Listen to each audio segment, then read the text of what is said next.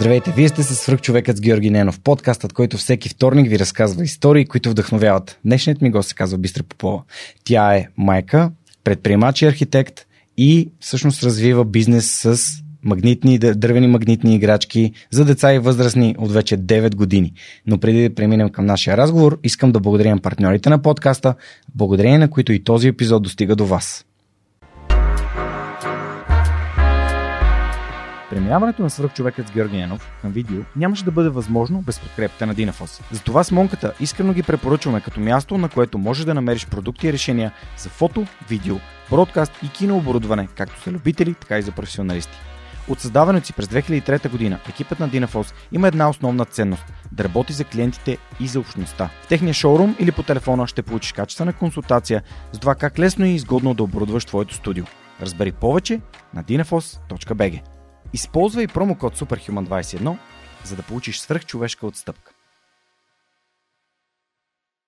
Ако развивате стартиращ бизнес, имате нужда от цялостна бизнес стратегия и финансиране за устойчив растеж, Новатор България са хората, които вярвам, че могат да ви помогнат. Основателят на компанията, Данил Петков, е моят най-добър приятел, моят приятел за цели и моят съветник в бизнес развитието и изграждането на свръхчовекът с Георги Ненов. През едните месеци 100 български компании напълно безплатно ще получат оценка на проектите си, а 10 най-добри от тях ще участват в програма на компанията за набиране на рисков капитал. Победителят в цялата програма ще получи директна инвестиция от Новатор. Присъединете се към компаниите, на които Новатор вече помогна. Това са CloudCard, Recheck, Travel by Electric, ProLaspos и Our Love. Научете повече на novator.bg. Бистър, здравей, благодаря, че прие поканата да участваш в свръхчовека. Много се радвам, че разбирам за все повече такива бизнеси, които са стартирани от а, истински ентусиасти и ам, продължават във времето и така порастват, порастват, порастват. Здравей, благодаря ти за поканата. Като идвах насам, си представях, че идвам на среща с приятел и въпреки, че се виждаме за първ път, така се подготвях за този разговор с някой, с който ще си говорим за нещата, които правим. Ти започна с това, че нали, имаш чувството, че идваш на среща с приятел, защото вие с а, твоя партньор а, Анастас а, сте фенове на подкаста и го слушате. Да.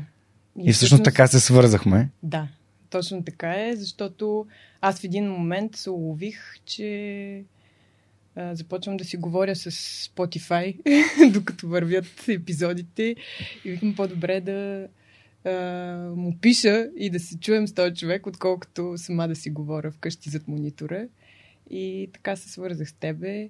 Искаше ми се просто да разкрия една друга необятна част, според мен, в, която се разтваря в България. Това е именно с физическите продукти mm.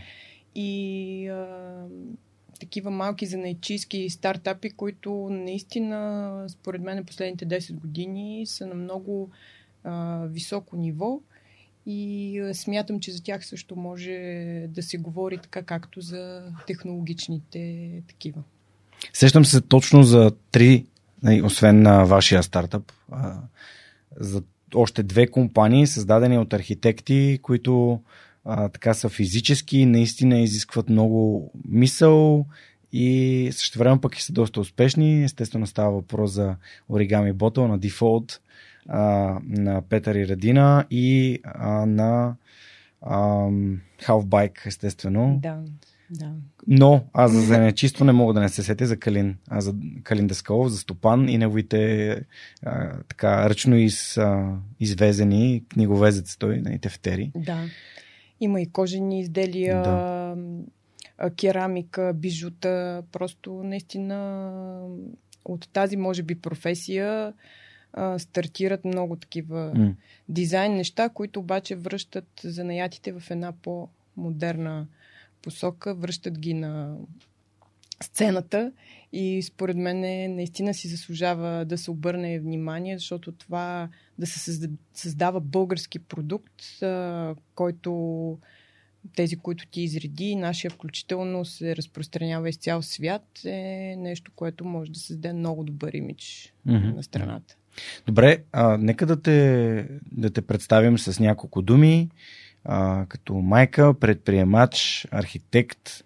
А, има ли нещо, което пропускам? Разкажи, разкажи ни с няколко думи така, с какво се занимаваш в, в този нали, конкретен момент и после да се върнем назад във времето и да видим как се стигна до тук. Да. Ами, а, архитект по професия.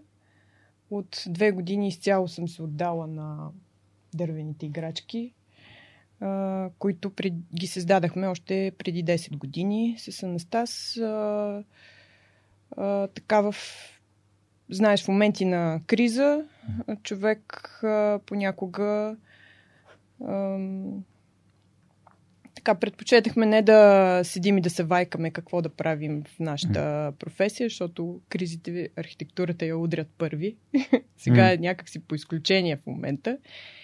И, и така, тогава измислихме тези. Ето, това е една от първите mm. играчки, които. Да, вдигни маничко, е така се вижда.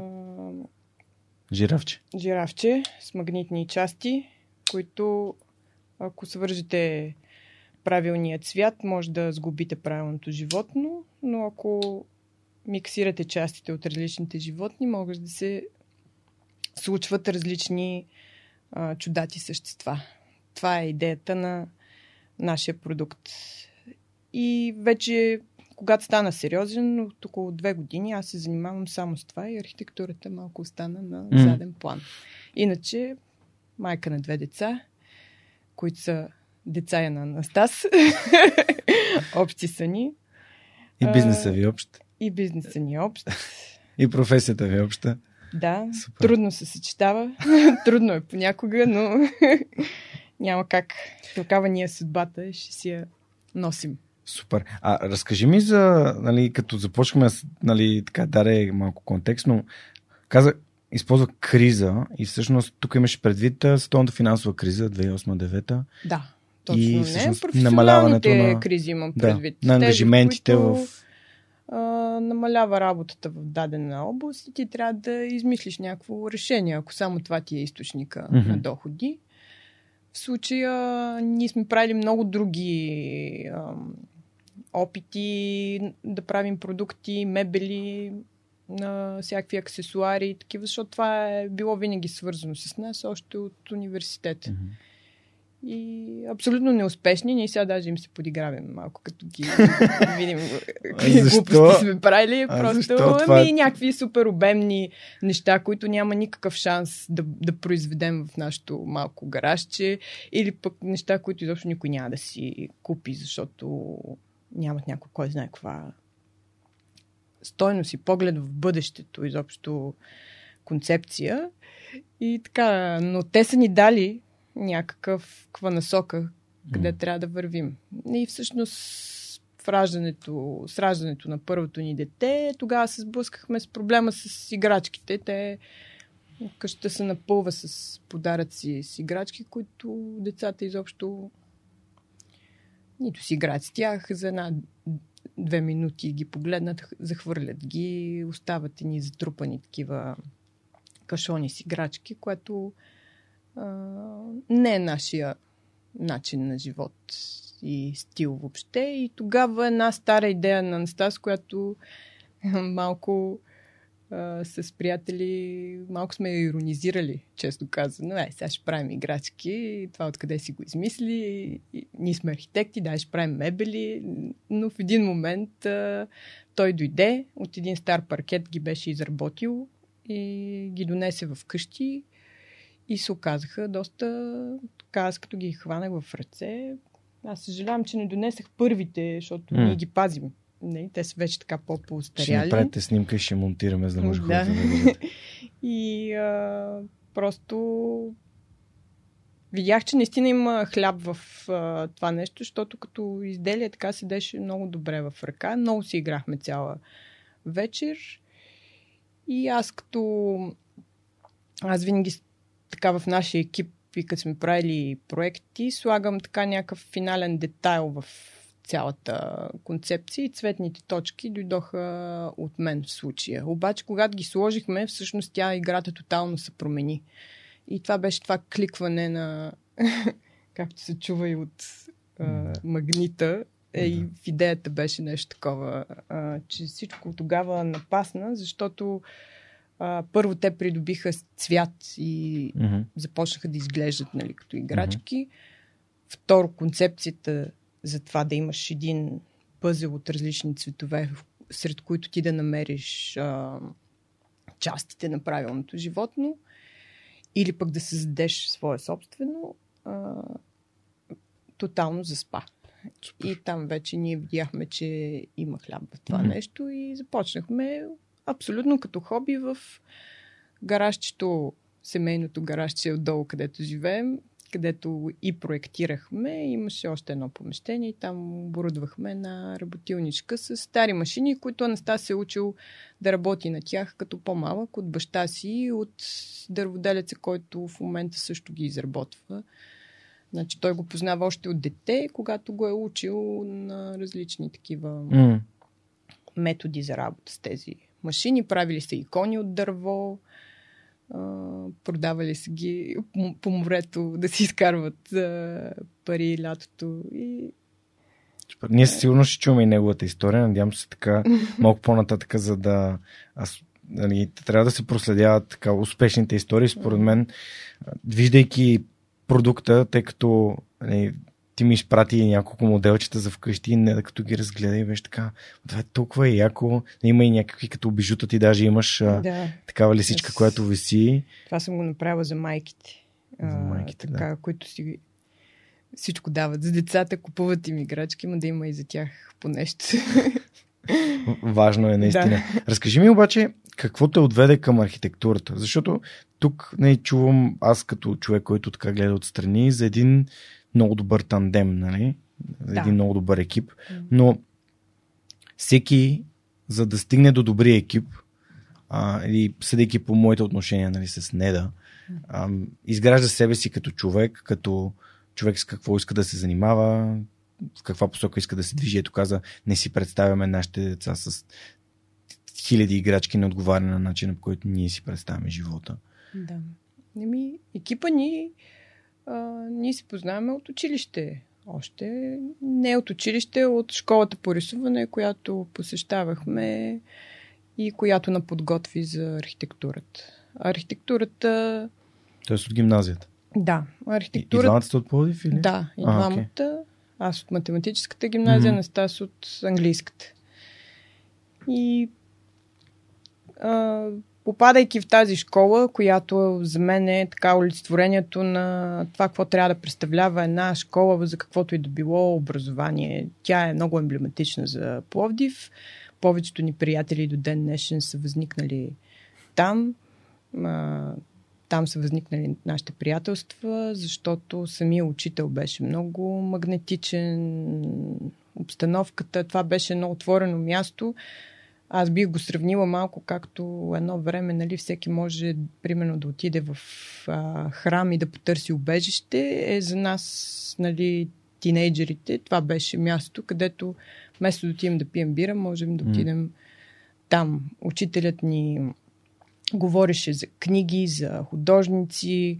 Можеш просто да седнеш, да гледаш някой как рисува можеш и ти да рисуваш. Всичко беше супер отворено и свободно и ние заради тази атмосфера прекарвахме изключително много време там. Там се запознахме и с Анастас и по стечение на обстоятелствата влезнахме в ВИАЗ. То е доста трудно, нали, самото кандидатстване изисква много труд и то не в една година. Ние прекарахме поне 3-4 години в подготовка. Защото с рисуването не става за една година. Да, имахме архитект Дора Иванова, разказваше за нейния опит да, с архитектурата. Ако... И просто той в България самото образование така е заложено, че се влиза много трудно. И вече ние като влезахме, бяхме в една група и нашето приятелство там започна си бяхме просто приятели много дълги години, които си правиха общи проекти, рисували сме си заедно фанелки, в а, проектите в ВИА сме си помагали един а, друг и това е просто винаги е бил един тандем, който си пасва. Mm-hmm. А връзката дойде много по след това, към края вече на университета. Но бяхте твърдо решили, че занимавате с архитектура. Да, ние много я харесвахме архитектурата. Тя много вълнуваща, но просто в България много тя има изключително много пречки за това да си отприщиш творческата част, която, която ние сме си представили, че ще правим. Но в един момент, идвайки реалността, видяхме, че има много други неща, с които се сблъскаме. Закони, общини, клиенти, нали, всичко това е в един момент труда ти виждаш, че не е това, което е бил и което си замислил в началото. И всъщност в играчките намерихме този отдушник. Да направим нещо, което ние смятаме как тря... mm. трябва да изглежда и никой да не му се намеси с правила или пък да каже не червено ми зелено. И това е просто ни задоволи тази част като творци. Mm. И... Отдушник на креативността. Да, а ти когато видиш и резултат, т.е. хората започват да ги искат, да ги притежават, да се свързват с нас, нали, цял свят, Австралия, Япония, Штатите, това вече просто няма как да ни те мотивира да си пренасочиш малко. Добре, разкажи ми как се прави този преход от а, нали, чисто корпоративното тип ти изграждаш архитектурни проекти до окей, искам да искам да имам нещо мое, в което мога да разкрия моя си потенциал. Защото за мен подкаст е това. И да. работя в едни рамки и те рамките са такива, че аз съм едно зъбно колело, което се върти в една, в една машина. Но имах нужда от това да, да правя нещо за себе си. Нещо, да. което аз виждам смисъл и нещо, което ме кара да се чувствам удовлетворен. И понеже ти го описа по сходен начин, да, точно така. А, повечето хора искат да направят скок от, от раз един вид. Спирам да правя едното и правя другото. Ти ми каза, че не, отнело е време, докато да. пренасочиш вниманието си. Нека да започнем от там. Как човек си дава сметка, че е много по, може би, умно да не рискува всичко, като просто спре да, да работи, ами докато си работи да си развива нещо негово, което му носи удовлетворение. Ами при нас то е било чисто практическо решение. Нали? В, в началото е хоби. А, аз много обичах, снимам ги играчките, показвам ги нали, в, на страницата, в сайта ни, но в началото няма такова нали, голямо търсене, което да, да може да замести другата работа mm-hmm. и да можем напълно да се издържаме от това. Най-малкото това беше. Но, но това постоянство, което дори не мога да кажа, то може би е просто вродено в мен. Не мисля, че е било по някакъв начин умишлено търсено, но доведе до това едно хоби изведнъж да се превърне в а, професия. Мисля, че това е, не е имало някаква магическа формула. Постоянството, което година след година то се надгражда. Едната година просто ги показвахме във Фейсбук, на втората година навикнаха на базара в София да ги покажем, на третата вече а, магазин от Англия за първи път ни писа, може ли да ги продаваме. И така. Да, то звучи малко така, с, малко се усмихнах, защото каза ми, то, то постоянство 9 години, то малко като погледнеш нещата си кажеш, то все едно беше вчера, когато правиш нещо с удоволствие и удовлетворение. Сякаш постоянство е най-лесното. Това ни е просто ежедневието. Той даже не става сега, като пътувахме, това е като третото дете, дете. нали? Сега двете ги гледат бабите и ние дойдохме да покажем третото. И това ние просто си го отглеждаме и всичко се балансира. Постоянно е в един непрестанен баланс. И може би това, което ме питаш за архитектурата и това, пак е един баланс. Няма нещо рязко, което, да кажем, край сега архитектурата е захвърлена. Mm-hmm. продължава да я работи, не е захвърлена, но сега в момента а, играчките са на доста, по, доста mm. по-голяма тежест на нашето ежедневие. Колко време от не от това, нали, понеже ти каза, че сте имали различни проекти, които сте а, мислили в момента, в който се появи идеята за играчките, а, опитахте ли да убиете по някакъв начин или просто тя наистина толкова много ви хареса, че казах, не, това, е, това, е, това е то нещото и не, какви бяха такива първите стъпки, които вие предприехте, за да валидирате, дали би имало интерес, такъв тип неща, или просто вътрешното ви усещане беше това, което ви водеше, знаехте, че нещата ще започнат да се случват? Времето е много дълго, но имаше един период, аз мисля, че старите неуспехи много помогнаха на това тая идея да бъде изчистена от към някакви грешки. Старите неуспехи. Лутания, да. Това, дето разказах преди малко. Да, разкажи, ще, ще е приятно да разкажеш за неуспехи, за да може хората да. Да, да разберат къде се намират уроците на тия неуспехи. Аз в а, епизодите, които слушам и са ми любими, на подкаста. Това най-много ми харесва, та искреността. Значи най-хубавите епизоди, които са ми любими, като, например, този с Филип Филипов. Това е искреността да, да кажеш къде си се провалил. За мен това има най-много стойност в слушателите. Страхотно. Защото а, тогава човек започва наистина, както каза, да си говори с хората зад екрана и да да се припознава и да се вдъхновява, че, че всъщност всички сме еднакви в успехите и неуспехите. И това не са някакви mm. невъзможни върхове, които никой друг не може да достигне, а просто единия неуспех това са мебелите, т.е. да се захванем с нещо голямо, което не може да се произведе в много количества. Трябва всеки път да един има един вкус към да кажем, закачалка за дрехи, друг иска тя да е бяла, трети. И ти виждаш в един момент, че това нещо, от това нещо бизнес трудно ще стане. Защото не може да се скалира. Да. И защото ние нямаме начален капитал, с който да го стартираме, а имаме нашите налични а, средства. Гаражчето, две машинки, които mm-hmm. могат да обработват дървоно в някакви малки размери. Mm-hmm. и това си е нещо, което си го бяхме заложили. Ние няма да допуснем предните грешки и ще измислим продукт, който да можем да произведем с нашите средства на този етап, съвсем начален, в рамките на нашия квартал, mm. което аз мисля, че до ден днешен го спазваме и това пък е нашата устойчивост, mm. нашата природосъобразност, така да го кажа. А другия неуспех,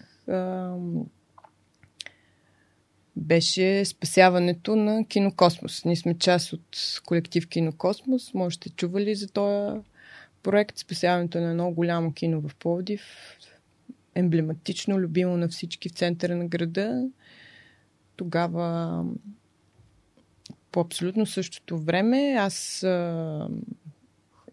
бях в майчество, но малко преди това работих в Камерата на архитектите и тя е чисто административна работа, но аз започвайки там да работя, исках малко да я разнообразя, да я разкърша. И а, започнах да предлагам да правим различни творчески неща. Да съберем по-моите архитекти, да правим пленери, различни изложби, инсталации. И всъщност тогавашното ръководство много прегърна тази идея и му остави свободно да я реализирам. И едната от годините решихме, че ще спасим а, киното, което имаше много голям проблем. От общината искаха да го събарят, да правят паркинг. Постоянно имаше проблеми и протести пред киното и ние просто сформирахме един колектив, който решихме, че ще го спасяваме и много напреднахме. Изчистихме го със собствени mm-hmm ръце, усилия. Намерихме спонсори чрез камерата, които да дадат материали, с които да направим изложби, павилиони и така да го съживим, макар и в един суров вид, но да покажем, че хората искат да, то да бъде възстановено като сграда за култура, а не за нещо друго. Направихме, след това стигнахме на втората, третата година, стигнахме до там, че направихме и бизнес план как, защото основният довод на общината беше, че то не може да се самоиздържа и затова трябва да бъде сринато.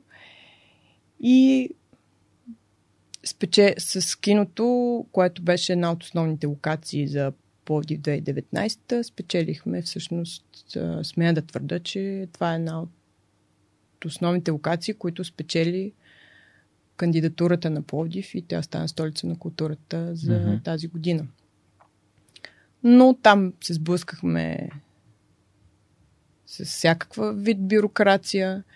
Ние не искахме просто да направим едни събития, които да замажат, а, че нещо се случва в тази локация и след като свърши Европейска столица на културата, всички да си съберем багажа и да си тръгнем. Ние през цялото време кандидатствахме с проект, който да възстанови сградата и тя да остане за дълги времена да се ползва. Но видяхме, бивайки архитекти, по-голямата част от колектива, а, ние видяхме, че сграда за няколко месеца не може да се възстанови. Тоест, вече дойде 2019, а, така и нямаше зелена светлина, че нашия проект е одобрен. И всъщност малко преди да обяват крайните класирания за кои проекти ще се одобрят, ние всъщност излязахме становище, че се отказваме, защото смятаме, че проекта няма да бъде реализиран така, както Мгм. искаме да бъде. А, ние наистина не го правихме просто за Европейска столица на културата. Ние Да. бяхме започнали много преди Мгм. изобщо да има такава кандидатура и тези дати изобщо на нас не ни вълнуваха. Ние искахме да наистина да се направи нещо М. реално. Така че ето тези, така да се каже, неуспехи. Нали, аз мога да ги нарека неуспехи, но всъщност това са уроците, които след това в следващата стъпка си взимаш някаква полука и ги изчистваш. Благодаря ти за този въпрос, къде си се провалил и важността, която ти му отдаваш. А, аз също искам, не, съм мислил доста да, да задавам въпроси в тази посока. Не, някои хора споделят, други просто се притесняват да споделят. Но във всеки един, всяка една сфера на нашия живот има такива моменти, в които ти трябва да се научиш на неща. Защото иначе няма как да продължиш. Да. А, докато разказваше обаче за школата за архитектура и сега докато разказваше историята за кинокосмос, всъщност си дадох сметка за, ам, за нещо свързано с ценностите. Защото според мен не всеки има ценностите да запазва и да съхранява. И понякога преследването на цели е много повече търсене на значки и постижения. Та, има ли връзка според теб сега, гледайки го назад, между нали, школата за архитектура и този преподавател, нали, чието име ще се радвам да, Господин Чушев. да, да, да споделиш, за да, за да го отчетем и да му благодарим за това, че е създал такова място. Аз си представям свърх човека като някакво такова място, нали, но всеки, всеки има неговата си магия.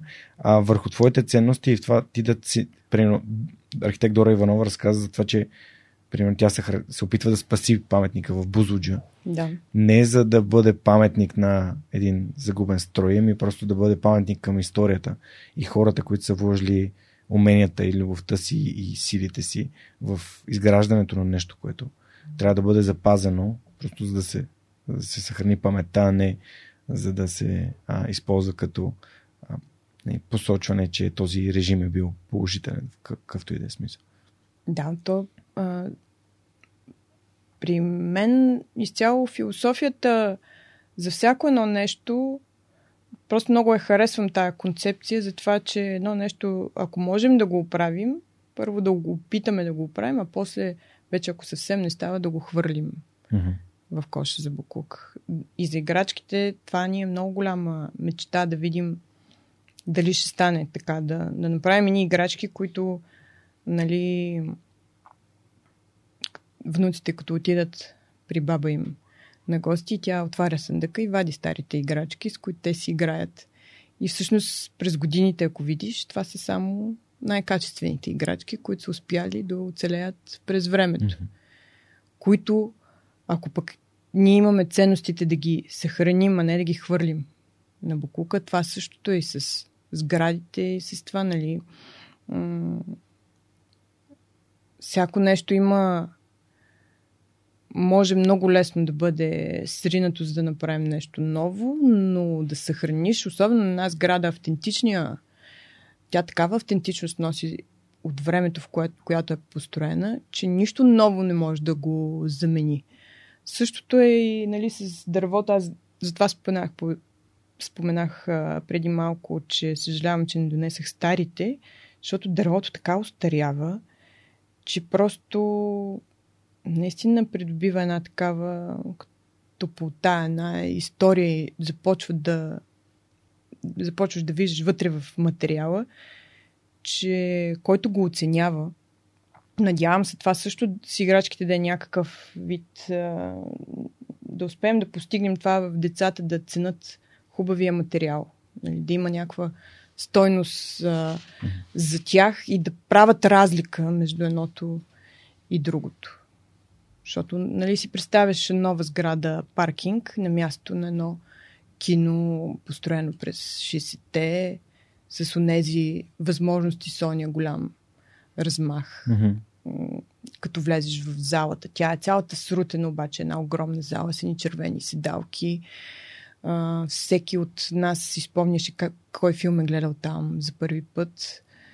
Uh, брат ми ми разказваше първи епизод между Звездни войни, дядо ми как го е завел. Той още дори не можел да чете, обаче а, той му превежда, защото това е било и голямо събитие изобщо нали, такъв филм да се дава на поиските екрани. И Пловдив, той е а, творчески град, пълен с артисти, а, който, в който го има този дух и изведнъж ние ще го стринем сградата, защото трябвало да се паркира.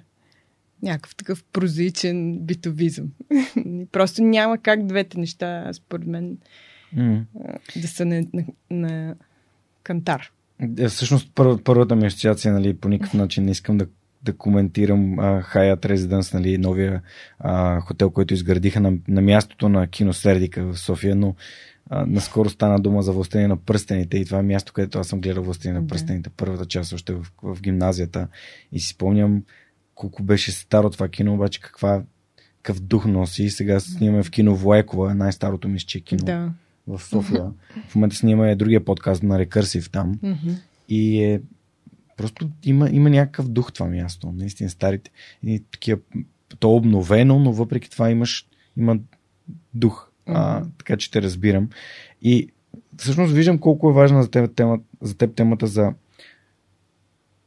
това да не се да не се заливаш с вещи, което е много така съвременна, как да кажа, Бич. Бич, да, бич на съвремето, да. Това да, да имаш да. А, много играчки, много дрехи и всичко. И а, аз съм така щастлив от това, че не да. Дори с книгите, не е така, ма искаш ли ти всичките книги да ги имаме вкъщи? Да. И аз казвам ми, искам да си ги пазя за спомен. Тя да, ама помисли, кои книги би искал, ти, ти се асоциираш с тях, кои книги би искал да имаш вкъщи на библиотеката, да. а не просто всички книги, които да са вкъщи на библиотеката. Как го, как го откри това нещо и как го откри за себе си? Тъй като не, горе-долу сме нали, на една възраст и знаем, че едно време нямаше много неща. Да. И съм сигурен, че сме ценили нещата, които сме имали, което ни е карало като, понеже аз си спомням, като отидах в Англия за първи път, си купих 13 чифта маратонки, нали? но в България аз не бях виждал маратонки по 20 паунда и бях да. такъв, това е абсурдно, аз трябва да си купя колкото може повече. Ими да, изживяваш а, кризата, да, изживяваш кризата, която да. си преживял преди това. И после вече mm. а, усещаш, че това не е най-ценното нещо и минава ти. Да, минава ти. Преживяваш го вече. да. Еми, може би със семейния живот това нещо се появи. Преди това не съм го усещала, но наистина преди това никога не съм разполагала нито с много средства, нито с много вещи но вече като започваш да градиш един дом, просто виждаш, че започват да се трупат, трупат, трупат, почваш да им ставаш роб. В същото време от архитектурата ти имаш някакво някакъв критерий за красив дом, за среда. Почваш да не можеш да я постигнеш с толкова много вещи. И точно на този принцип започнах да, да го мисля съвсем целенасочено. Да си изграждам някаква посока, в която искам да, да направя моята среда такава, че като се върна вкъщи да ми е приятно. Не съм го постигнала все още. все пак сега се появи второ дете, с което нали, наново това са едни такива цикли, в които наново се зариваш с някакви необходими неща за отглеждането и гледаш да ги сведеш до минимум, но това е една ежедневна борба, бих казала, при мен. Е философия, в която обаче аз не мога да я постигна на 100% и ежедневно внимавам за това да не се затрупам с бурканите от храната, с а, упаковките, с нейлоновите турбички, нещо, което от външния свят наистина ни а, залива и го виждам като огромен проблем. Това в света на играчките е огромен проблем. Наистина от един рожден ден едно дете си тръгва с минимум 10 играчки, от които половината почти не се разопаковат. Да ни говорим за опаковките им. Нали? Огромни натрупвания на вещи, но не бих казала преживявания. Mm-hmm. Нещо, което аз изпълням в моето детство и, и ти, както спомена, всеки си имаше една любима играчка. Аз имах една кукла Барби, ама една, не 10, която шиеха и се дрехи на ръка, на шевна машина. Научих се да шия чрез това. Реших я, правих и прически. Нали, къща и направихме от картон. Представи си колко а, такива преживявания и умения едно дете е натрупал само покрай една кукла. Mm. Си имах една баскетболна топка, която си да. спомням. Синьо, бяло и червено, дете много харесвах. А... И колко по-яко е да играеш баскетбол всеки ден с тази топка, отколкото да имаш 100 колички, от които нито една. Не, аз, аз и колички имах, ама бяха по-малко. Да. И дори наскоро много забавно в интернет ми попадна, понеже сега е аз съм голям фен на Формула 1, успех и не да я така, да я зарибя по спорта. И беше излезнало едно меме за любимите писти по света, а това са Нюрбургринг, Спа, нали, едни снимки да. отгоре. А, имаше още една емблематична, не съм сигурен точно коя беше. И, и разбира се, снимка на килима с уличките, дето сме бутали. Но да. Аз имах такъв килим вкъщи и където сме бутали играчките. А, но супер. Всъщност тук ми прави впечатление нещо и свързано с самия бизнес, най-вече създането на стартъп. А, когато започваш да си даваш сметка за малките неща, които имат голямо значение. И как стана, как, как, как направихте този, така, кои бяха първите стъпки към това да бъде стартъп, реално, да бъде бизнес, да бъде, как, как започнахте? Защото според мен това е, според мен е важно да, да споделите вашия опит, знаят хората, че не е сложно да, не, да стартираш, да тестваш, да валидираш, да подобряваш. Да, да. Не е сложно, но иска си анализ. Наскоро една приятелка, която също прави дървени играчки, си говорихме а, на тая тема. И примерно в нея усетих едно такова разфокусиране – тя има дървената работилницата за дърво, има всички умения, тя също е архитект, нали? Но усетих така, че тръгва в пет различни посоки. Прави дъски за баланс, и играчки за деца, и табел, дървени табелки. И, и така в един момент а, започва да се лута и с това в коя посока да продължи.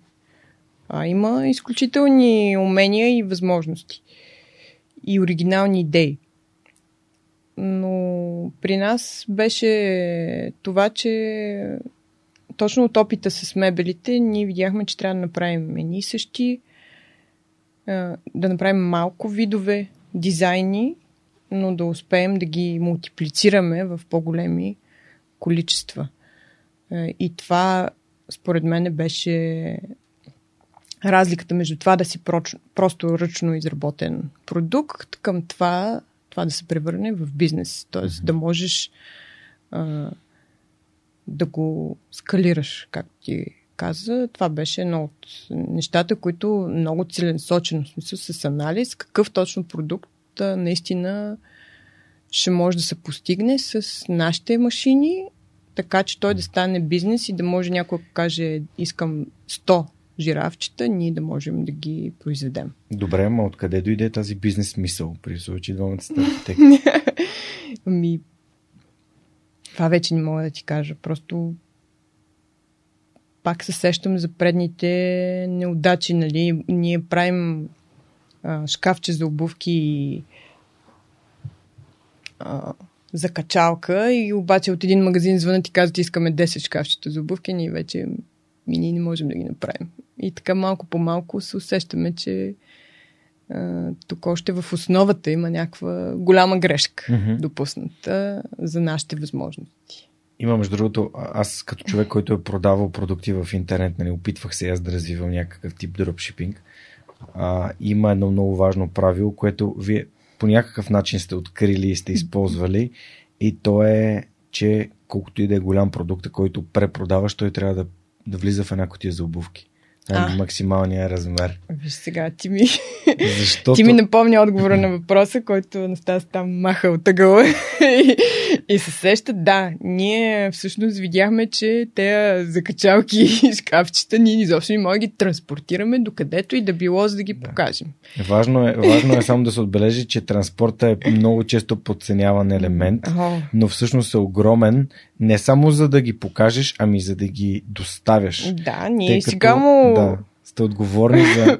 като изпращач е отговорен за пакетирането и изпращането, понякога дори за транспорта на една стока до... Да, ние дори Получава. сега смятаме, че стоеността на транспорта на това нещо е, е твърде, твърде... Да, може ли да покажеш някоя котийка, да? Така, покажи я пред Доста е голяма стоеността да стигне Само до дигни. Австралия да. и... Да а, Но влиза Япония. В плик. Но почтенски. целият дизайн е измислен първо размерите са кратни на стандартните кашони, за да може като вкараш вътре котиите да няма празно място, да се оплътнява хубаво. Второ, а, да може... В началото бяхме с други кутии и това, което Анастас напомня е, че ние наистина имахме ни готови кутийки, които щяхме да ползваме и си каквото измислим, трябва да влезе в тези кутии. Защото иначе няма как да се изпрати. И, и това някакси интуитивно всъщност не довело до успешния модел, който наистина mm. да може да се разпространи. След това вече като създадахме тази котия с студиопункт, това бяха основни точки от заданието. Котията трябва да е с рециклирани материали, да е седикъв си размер, с тях достигнахме точно каква височина. Това всичкото се мислеше как ще се транспортира mm-hmm. до далечни страни. Повечето хора не ги мислят тия неща и после, ти, а... после го разказват в а, провалите Ма ти виж, че и аз а, до някаква степен не го осъзнавам. Ти ме доведе до правилния отговор на този въпрос, защото аз вече съм го забравила. Това е било едно от ключовите неща. Важно е, много е важно. И искам да те върна на темата с фокуса. Ти, ти много добре го общи, но според е, да. мен да задълбаем малко и в това. Mm-hmm. Аз го виждам и около себе си, в, дори в хората в общността на свръхчовекът, които се чувстват укрилени от факта, че вече са в среда, в която ги подкрепя, което... Mm-hmm. и това им дава много идеи. Да. И когато човек има нови идеи, какво прави? Разфокусира се. да. Как а, как беше вашия начин да съхраните фокуса и да всъщност да кажете, окей, това е. В смисъл, да, да оцеете не е това и да стигнете до това. Не ти разказа за големите, обемните неща, с големите поръчки, неща, които вие не можете да произведете, но ам, пример с твоята позната е много добър. Как тя е много креативна, също време това е кара да се разпилява и да се разфокусира. Аз мисля, че ние дори в момента ежедневно се борим с разфокусирането, но то си седи като така една много важна първа точка, която при всяка една идея първо започваме да мислим за това. Можем ли в момента с нашите възможности ние наистина да я реализираме? Страхотен въпрос. Защото е сега искаме да направим секция с рециклирани а, играчки от, от отпадъците. Искаме да направим а, нови колекции с изучаването на еволюцията на животните и с а, показването на децата какво е комбинаторик. Това идва от новия ни човек в екипа от Digital Space Living Lab. Той а, с него така работим по тия идеи, но винаги седи този въпрос. Ние, екипа от 5-6 човека, можем ли наистина всичките тия клонове да ги покрием на нашата идея? И всъщност се връщаме, почваме, първо нали, така се разпростираме и после почваме да ги урязваме малко по малко. И сме си стигнали до там, че можем на година по една колекция да направим. Mm-hmm. Това ни е а, максимума от възможности, обаче да я направим като хората. Mm-hmm. Тоест, минимално просто а, ми, минимум идея, но максимално качество. Защото иначе всъщност качеството най-вече ще пострада, било то на продукта или пък на услугата. Нали, много неща, които представяш, в един момент ще почнеш да им изпускаш а, края. Няма да можеш да ги овладееш.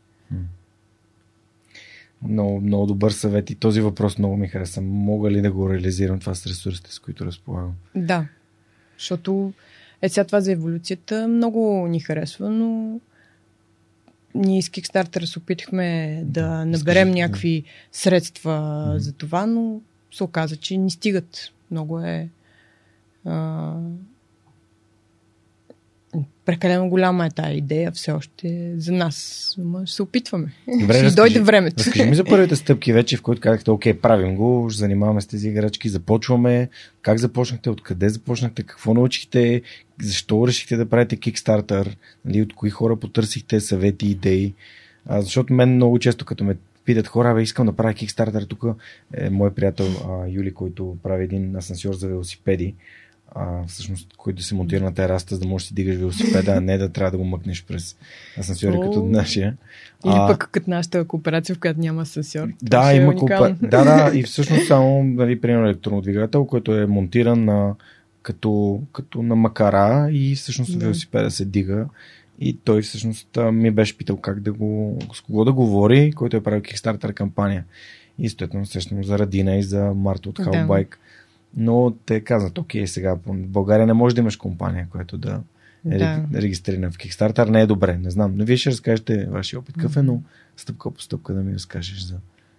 Кикстартера беше преди две години. Ние много по-отдавна си се да. занимахме да. сериозно вече Давай с, с това. Дай с еволюцията но... и ще стигнем до Kickstarter. Да, но еволюцията, то няма нищо кой знае какво, просто всяка година магазините, които започнаха да ни търсят, се увеличаваха. И ние вече а, бора, а, работейки с... си ли се увеличава? Ими, не сме правили някакви, кой знае какви а, различни усилия от mm. стандартните. Реклама по социалните мрежи и който ги забележи на... Споменавали са ни в, в, в стати, по списания, но а, Спомням си първата голяма статия беше в един сайт за ръчно изработени неща, американски, който е, ние дори не знаехме, че е много популярен, но наистина там, като излезе статия, до ден днешен аз виждам, че хора оттам влизат в сайта, което значи, че е много, много успешен. Статията беше интересни играчки от източна Европа ние въобще сме в този регион, който се водим някаква екзотика за света. Хората са търсили матрешки. да, да. И, и така накатегоризират mm-hmm. винаги и просто... Вие не криете, че сте от тук и всъщност... Не, пише си Made in България. Страхотно. На упаковката ни крием. Не сме големи патриоти, но ни крием. Да. Каквото е, това е.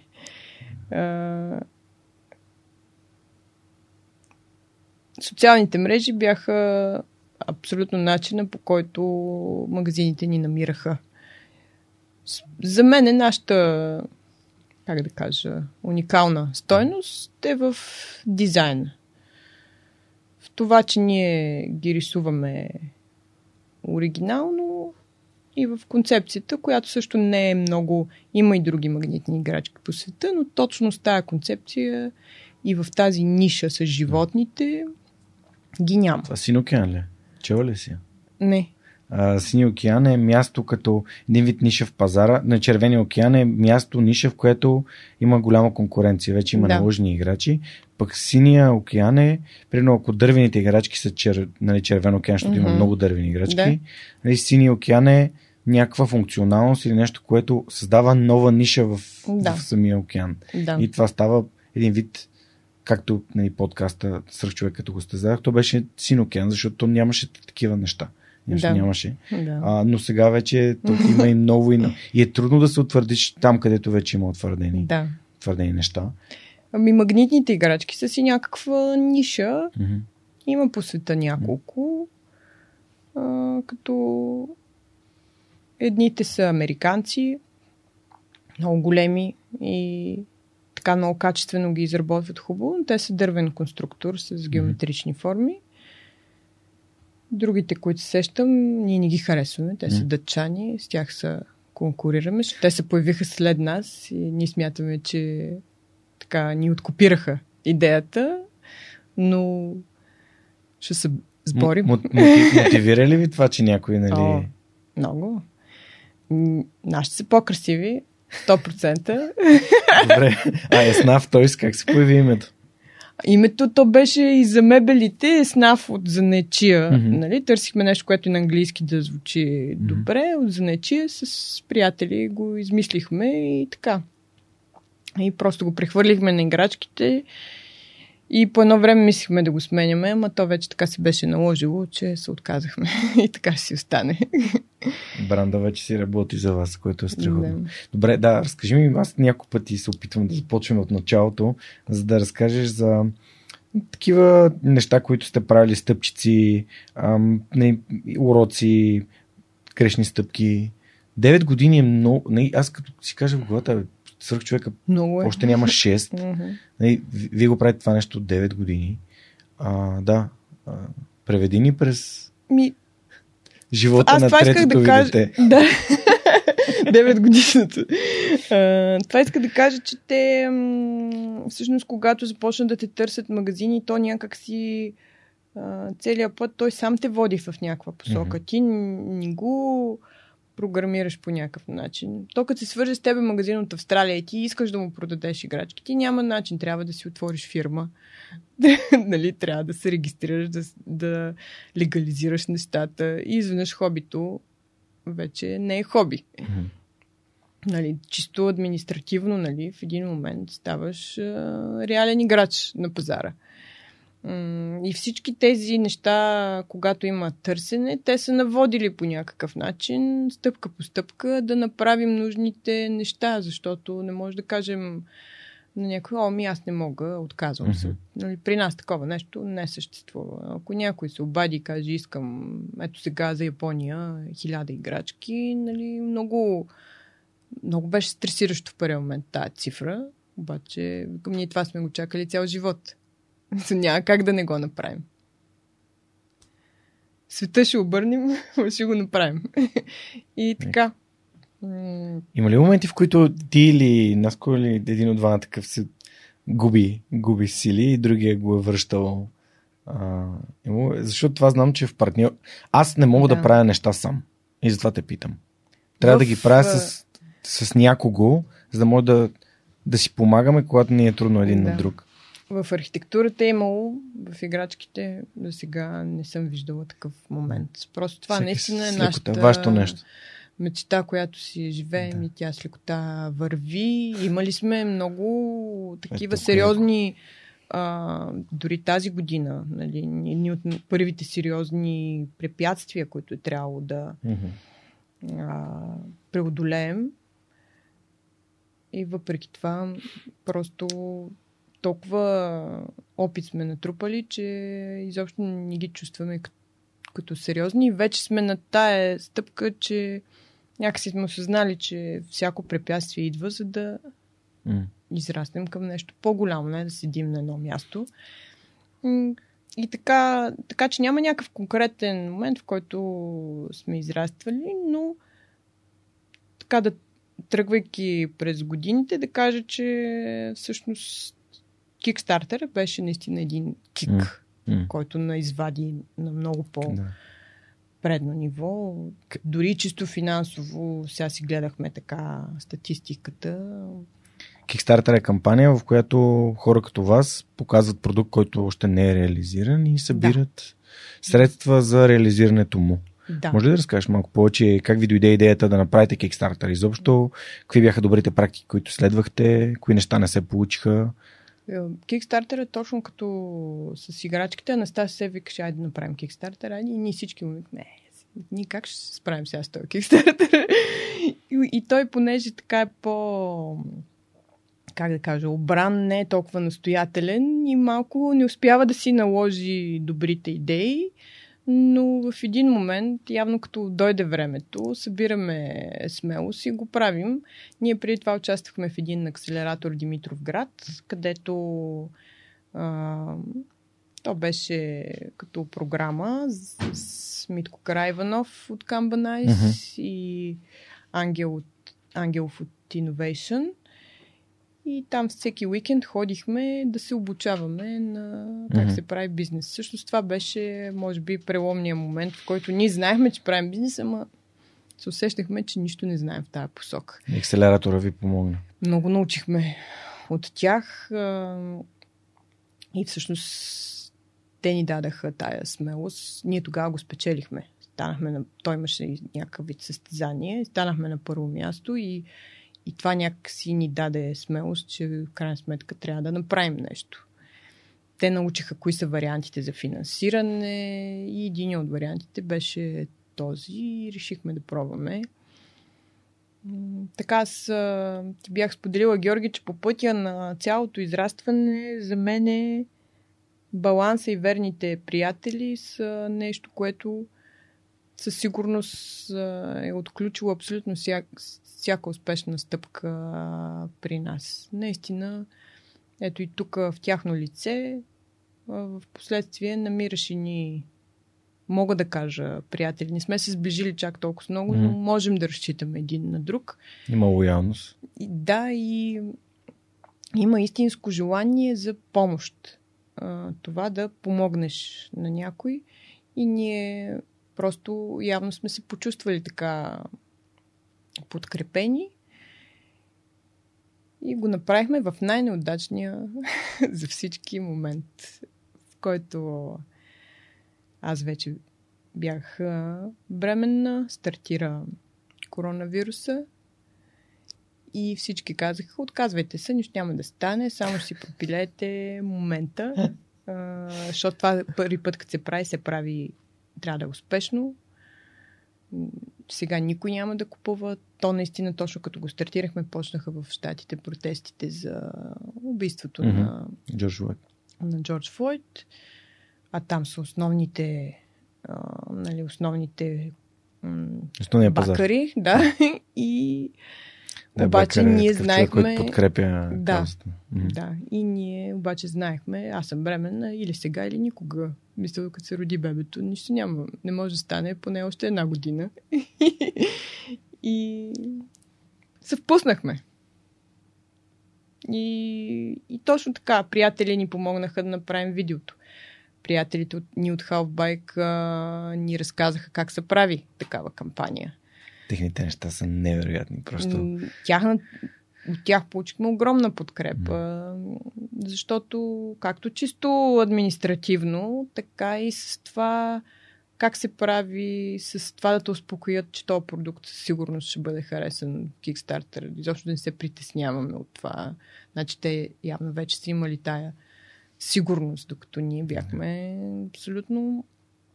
Не знаехме какво ще стане, наистина как така изведнъж някой ще не хареса. Знаехме, че след някакви хиляди проекти ни трябва изведнъж да се появим на първа страница, за да може изобщо някой да ни види.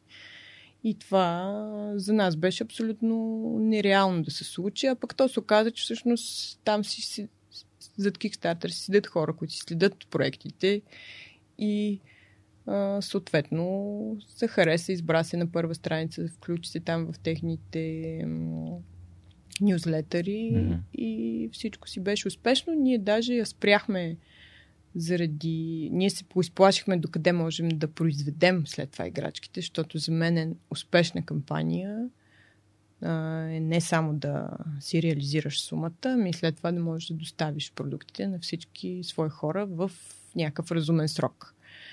И ние си имахме някакъв разумен срок, който беше а, няколко дни преди раждането на Искра. и трябваше това нещо да приключи тогава. И а, като натрупа нали, една сума и една бройка, по-скоро аз следях бройката, mm. колко играчки ще може да направим за 3 месеца и общо взето спряхме да я рекламираме. Не, че сме спряли, да, да. спряхме да я рекламираме и да я натискаме да ескалира много, но даден ни изключителен опит. Там ни намериха японските магазини, които се свързаха с нас после. Супер. И наистина там си един кик. Да. Кикстарт, как се превежда на български? Ам, да, да запалиш с манивелата. Е? Буквално е да запалиш с манивелата. Нали? Това е a vehicle, нали? да започнеш да запалиш да. автомобил и така. Ам, но много скеви, че има проекти като вашия, като е на Halfbike, като този на Default, защото гледаш неща, които ако не знаеш, че са създадени в България, просто толкова професионално са направени, че изобщо не би си казал това е направено в България. Ми, физическия продукт е една много добра визитка. Не само физическия, да, е. но това да са България да се презентира с тези неща, според мен е... М би било много... Каза, че всъщност вашите приятели от Halfbike, всъщност а това е един от моите подходи, когато търся решение на дадени казуси. И то е свързан с кои са хората, които са го правили или знаят как се прави и могат да ми дадат съвет. Да. И в контекста на това, че вие сте участвали в този акселератор в Димитровград, а сега съм се записал в Able Активатор и нямам търпение да, да вляза и да се науча как се правят неща. Да. А, защото предприемачеството ми е много важно. Та, а, това ли е и, и, и вашия, нали, познавайки хора от, дали от ОАСГ или изобщо хора от архитектурните кръгове, това е начин да събирате информация или... Ми, просто ма, аз съм забелязал, че истинските нали, приятели, те дори без да ги питаме, те те наблюдават и виждат точно ти от какво имаш нужда. И единственото, което се иска от тебе е малко да им се довериш. Нали? Да не изпадаш в съмнения, да не си мислиш, че ти знаеш всичко.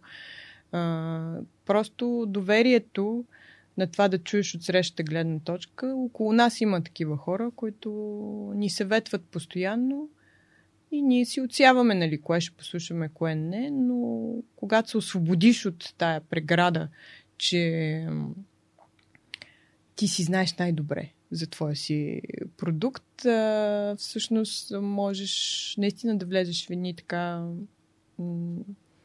необятни полета, в които да намериш нови неща и нови посоки. И Kickstarter беше нещо много трудно, но много приятели ни повтаряха, че е подходящо и трябваше в един момент просто да се доверим. А от гледна точка на генерирането на енергия, там за първ път в акселератора го усетихме какво е да се събереш на едно място, на живо, с други хора, защото там имаше много хора, които също горяха в своите идеи. И някакси след всеки прекаран ден се си тръгвахме с нови нови идеи, просто енергия, която едни приятели, за които по-късно, може би, при книгите ще ти разкажа, казват, че такава енергия се случва точно по време на такива кратки, но интензивни събития или в коворкинг пространствата, където всеки работи с, за своето си нещо, но вие заедно всички а, излъчвате тая енергия и това желание да постигнете нещо и това става като една, един колективен така тласък. И това просто няма как да не е свързано, че малко след като се случи едното, ние реализирахме другото. Много добре го каза. А, аз също обичам да, да работя в такава атмосфера, в която хората искат и всеки си има енергията и то наистина се, се усеща. А, тук каза нещо много готино за, за егото и контрола върху егото. Тоест, аз знам, че не знам всичко. Да. И някакси ми се ще тук да, да те попитам как свърх човека попадна при теб, защото аз си представям подкаста като един човек, който ти нашепва, нали, един разговор, който ти нашепва в ухото неща, с които ти, на които ти не можеш да противоречиш. Да. Защото тези хора, те са Нали, ти ги слушаш, те казват неща и, и точно това нежелание, ами по-скоро невъзможността да, да репликираш позволява съзнанието ти да е отворено и да си кажеш, може пък нали, Бистра и Георги да се прави или пък може пък аз да не знам наистина, мога да. пък да проверя, може би информацията да е нали, и така нататък. Еми, доверието, нали, това да, или по-скоро липсата на съмнение mm-hmm. е нещо, но Сръв човека дойде при мен. А, аз от, от приятели знаех за него, но не съм го слушала. И в един момент, сега ще ти споделя нещо, нали, лично. При, при раждането на първото дете, когато трябваше да седа нощем да будувам, тогава изгря звездата на Григор Димитров и аз тогава се запалих по тениса и той, освен че се запалих по тениса, той ме измъкна от точно тия тягостни моменти, в които на теб ти се спи, обаче трябва да си буден, не можеш да излизаш с приятели, загубил си доста голяма част от свободата си. И това да, да гледам успеха на някой друг и много ме окриляваше и просто ме измъкна от така едни депресивни състояния. Е, при второто дете, това, е, това си ти, който аз пък имах и такива сутрини, в които нали, трябва да го храня, обаче си да сама, мен ми е скучно, нали, това са ни чисто битови неща, които изобщо и тогава си пусках пуснах си един епизод. Първия епизод, може би, беше. И всъщност започнах така да си прекарвам сутрините в мечти как ще се развия като хората, които слушам в подкаста. И как ще дойде време, нали, ще го отгледаме второто дете и ще дойде време да се върна пак към работата. И така дойде свръх човека при мен. И пика за мен беше епизода с Филип Филипов. Там много ми хареса този епизод. Просто той много така точно тая натуралност, тая освободеност на разговора, искреност е това, което ми харесва. Симона от Zero Waste също аз после даже се свързах с нея и изпратих играчки на Мишо. И а, там също ми хареса как а, тя се надсмянат себе си как е изчистила апартамента с оцет си и приятели каза, аз стига толкова. И при Филип също беше да. така много искрено как е как е припаднал, как а, казал стига толкова, това не може така да се лети, как трябва да се спре вече на едно място и, и всъщност там много ми хареса този клик на личното личния опит и преживяване, как отключва идея за стартапа. Това беше страхотно. Mm. Както казва майка ми, която е математик, красивото решение на задачата. Нали? Една задача може да се реши по някакъв начин, но има един, който е а, красивия начин. Тя винаги търси този. И ето в този случай това много ми хареса. И разбира се, изречението, което каза за жена си, че всъщност тя е свръхчовек, защото като прибавиш към всичките те мечти, идеи и една жена, която а, трябва да се грижи за децата си, но не е загърбила личното си развитие и, и а, с, с, мисли за образованието си, мисли за професията си, опитва се да ги съчетае, аз от личен опит нали, не се смятам за успешен бизнесмен. А, все още стартап предприемач, какъвто и да било. А, но в тая посока смятам, че е свръхчовешко това, което правим. И не говоря само за майките, и за бащите. Mm-hmm. Това да се съчетаеш и да останеш и човек, който спортува, и човек, който среща с приятели, и човек, който пътува, да успееш всичките тия неща да ги направиш и да ги съхраниш, е това вече наистина е свръхчовешко и тук заставам много зад него, с което пък бих казала, че ням, няма да се съгласа с другия ми любим епизод, с Макс. А, Курвиц, който каза, че че семейните хора са по-обрани, не са склонни да рискуват, mm-hmm. не са подходящи за стартъп и тук няма да съгласа с него. Да. И двамата ги виждах миналата седмица, Филип и Макс. Много интересно. Бях с... А, имах среща с Дани Коев от Веда в пъзел и Филип мина покрай мен. Викам, свърх човек, и той така се обръща. Та, ще трябва да се видим с него. И с Макс да. Гурвиц пък а, той ме помоли да консултирам един стартъп, в който Витоше Венчър си инвестират. Да си да. говорихме с него. Та, да, извиня, че те прекъснах. Ми, това е, че аз мисля точно обратното. Значи, видиш ли човек с деца, който се е върнал към професията си или пък се опитва да създаде бизнес, трябва да знаеш, че това е един свръхорганизиран човек и постоянен, което mm. А, са две много важни качества за успеха и не бива да се поставят под съмнение. Даже mm. обратното. Защото се случва много жени. А, сега се опитвам да направя един блок към нашия сайт. Точно едната рубрика е за животни, а другата е за майки, които а, управляват малък бизнес uh-huh. или реализират хобито си. И има много от тях, които споделят, нали, аз съм с три деца и а, на работа, като чуят, съм с три деца и не искат да ме вземат, защото знаят, че постоянно ще отсъствам, че постоянно. Пък аз а, си мисля, че дори и да има такива моменти, това са едни свръхорганизирани жени, които след като са стигнали изобщо до етапа да се върнат на работа, означава, че за тях седи една голяма сила.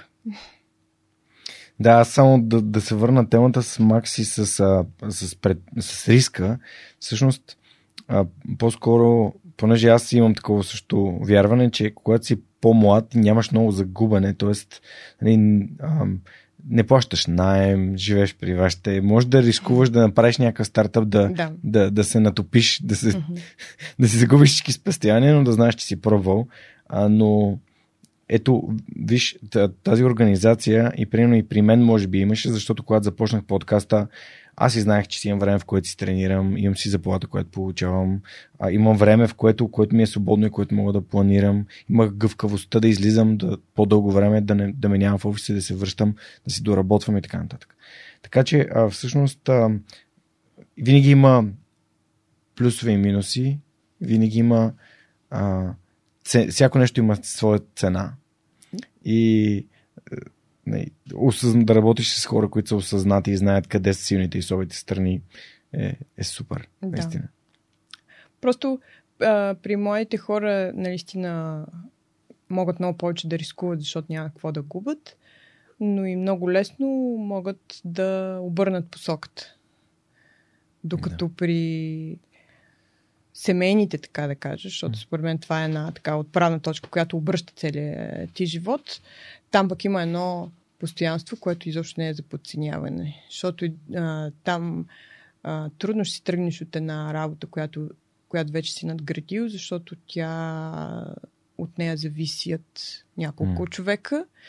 И второ, а, много трудно ще си смениш коренно начин на живот. Ще отидеш някъде в друга държава, в друг mm-hmm. град или нещо такова а, и ще обърнеш посоката, защото ти вече си, си ги надживял тия да. неща и затова казвам, че когато видиш човек, който след като е преживял тия неща, пак се пуска в такъв авантюризъм, трябва да знаеш, че за това седи много а, постоянство и а, желание за работа. Защото тези хора обикновено вече са изживяли един период, в който са загубили голям част от свободата си, от личното време. И това да се преборят изобщо за него, означава, че имат много голямо желание да го направят.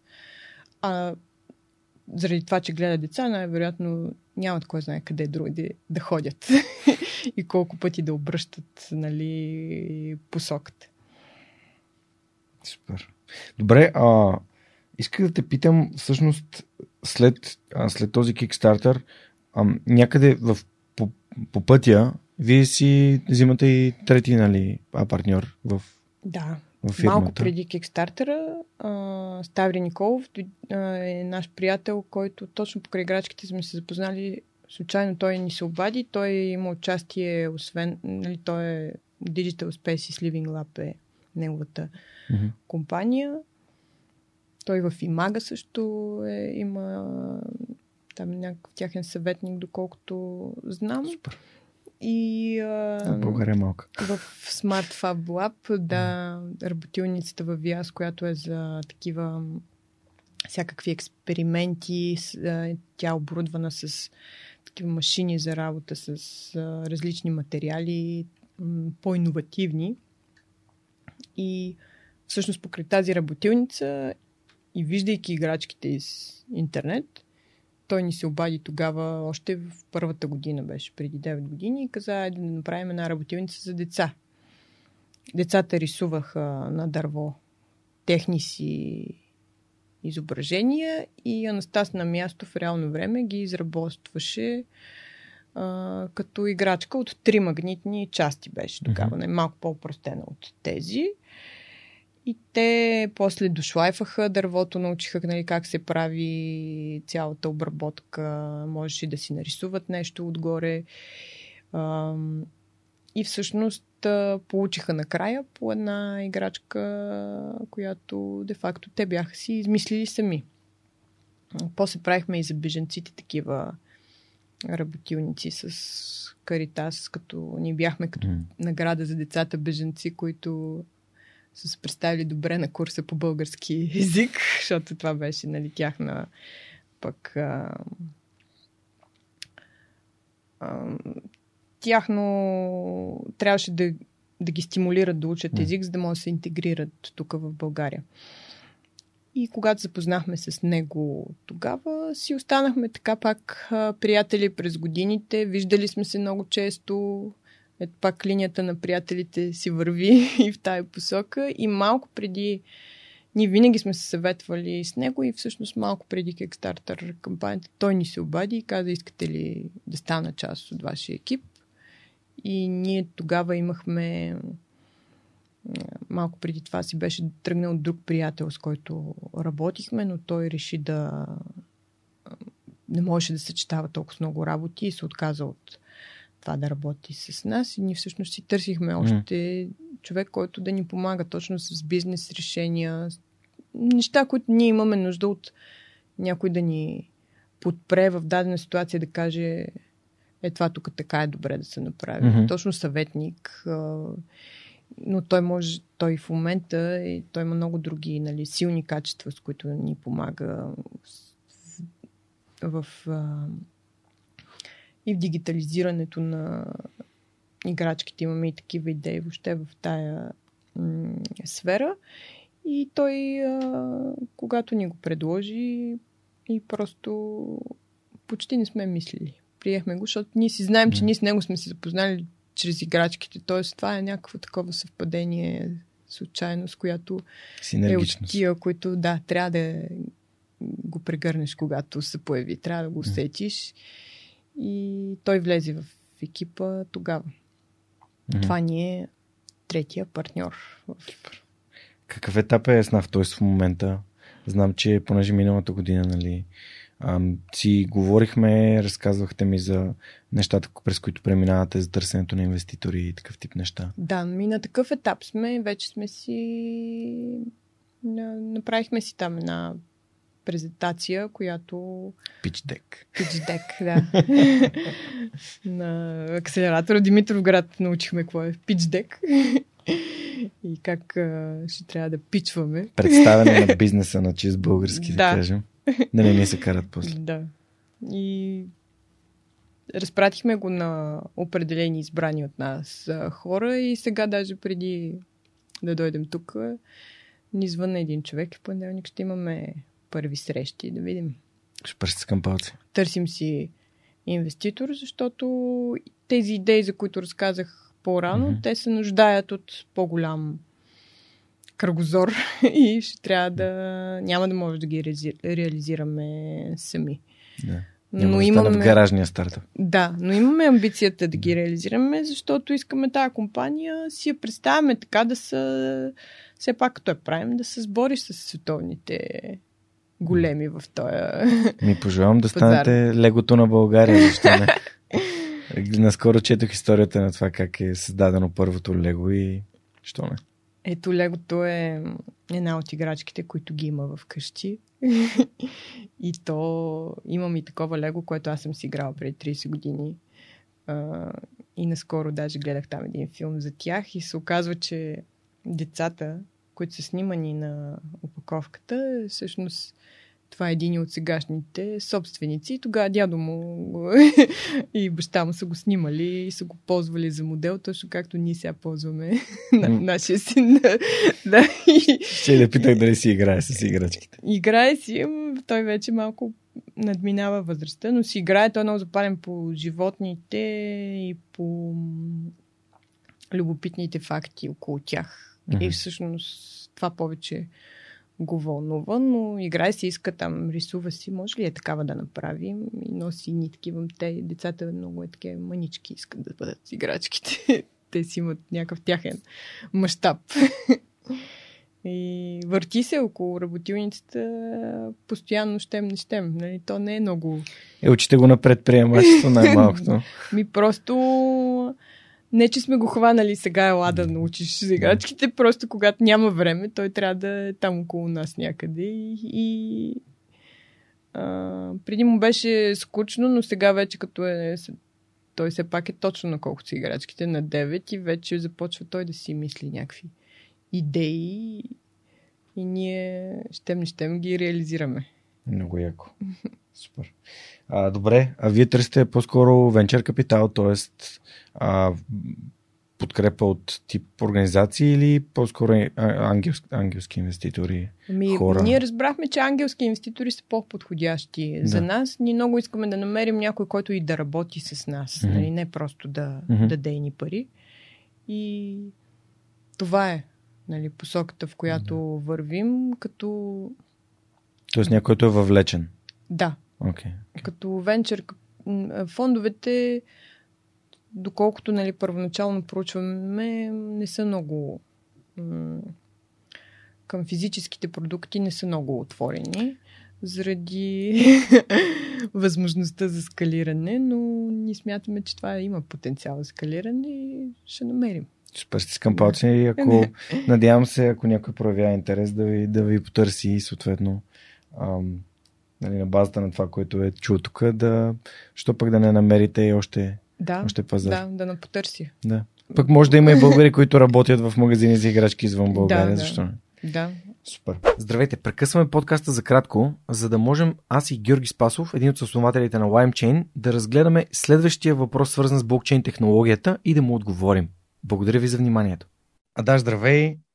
Имаме изключителен въпрос пак от Петя какви обществени и социални проблеми могат да се решат чрез Ethereum и DApps, така начините децентрализирани апликации? А, супер, благодаря на Петя за този въпрос. А, това е много сложен въпрос и аз не мога да кажа, че мога да дам всички отговори за какви са, какви са обществените и социални проблеми, които могат да се, да се решат. Ам, аз смятам няколко такива, че мога да дам за пример. Първото е дарителството и прозрачността, на дарителството. Изключително лесно е да се, да, да се дарява и да е проследимо дарителството, когато става въпрос за блокчейн. Всичко се вижда, откъде, къде отива, за какво се използва и така нататък. Друго нещо, което така в последната година аз се занимавам повече с него, това са всъщност децентрализираните организации, а, възможността всъщност да се направят по качествен начин а, така да кажем, кооперативи, тази, тази интересна българска дума, да се направят кооперативи между различни хора, където всъщност да е абсолютно ясно какви са правилата на действие вътре в, в тези кооперативи, което също е нали, някакъв социален, социален проблем. Така че за мен това са нали, два, два примера за обществени и социални проблеми, които могат да се, да се решават с, с Ethereum и с блокчейн. Благодаря ти. Страхотен, страхотен отговор на този пореден много, много ценен въпрос. Аз знаеш колко много обичам въпросите и много благодаря на този, ам, този отговор. Надявам се, че това ще провокира още въпроси в нашите слушатели. Благодаря ти, Адаш, и до следващия път. Благодаря ти, Адаш. Чао! Благодаря на LimeChain за това, че подкрепят свърх човека, а на вас ще бъда много благодарен, ако ми изпратите въпроси, свързани с блокчейн и криптовалутите или изобщо цялостно за Web 3.0 които можем последствие с Жор Спасов и екипа на LimeChain да отговорим и съответно да помогнем на вас. Благодаря и приятно слушане на настоящия епизод. А, поне знаеш, че темата с книгите ми е важна. А ти си донесла няколко. Искаш ли да ми разкажеш кои книги си донесла и защо точно тях? Аз това ми е най-притеснителната тема, но... Дай да минем бързо през нея. ами, притеснително ми е, защото не съм някакъв голям четец. И ми е трудно да давам някаква оценка на книгите. Но така по моя организиран и систематизиран начин донесла съм книги, които са нали, от различни сфери, така да кажа. Mm-hmm. Са художествена литература, тази е бизнес, нали. Mm-hmm. А за последната най-много ще разкажа, защото тя е най-интересната. Добре. Според мен. А, защото другите хората най-вероятно нали, ги знаят и тях няма какво да ги изненадам. Алекси Зорбас е... Да, да я покажа. Това не е изданието, което четах. Аз четах едно много по-красиво.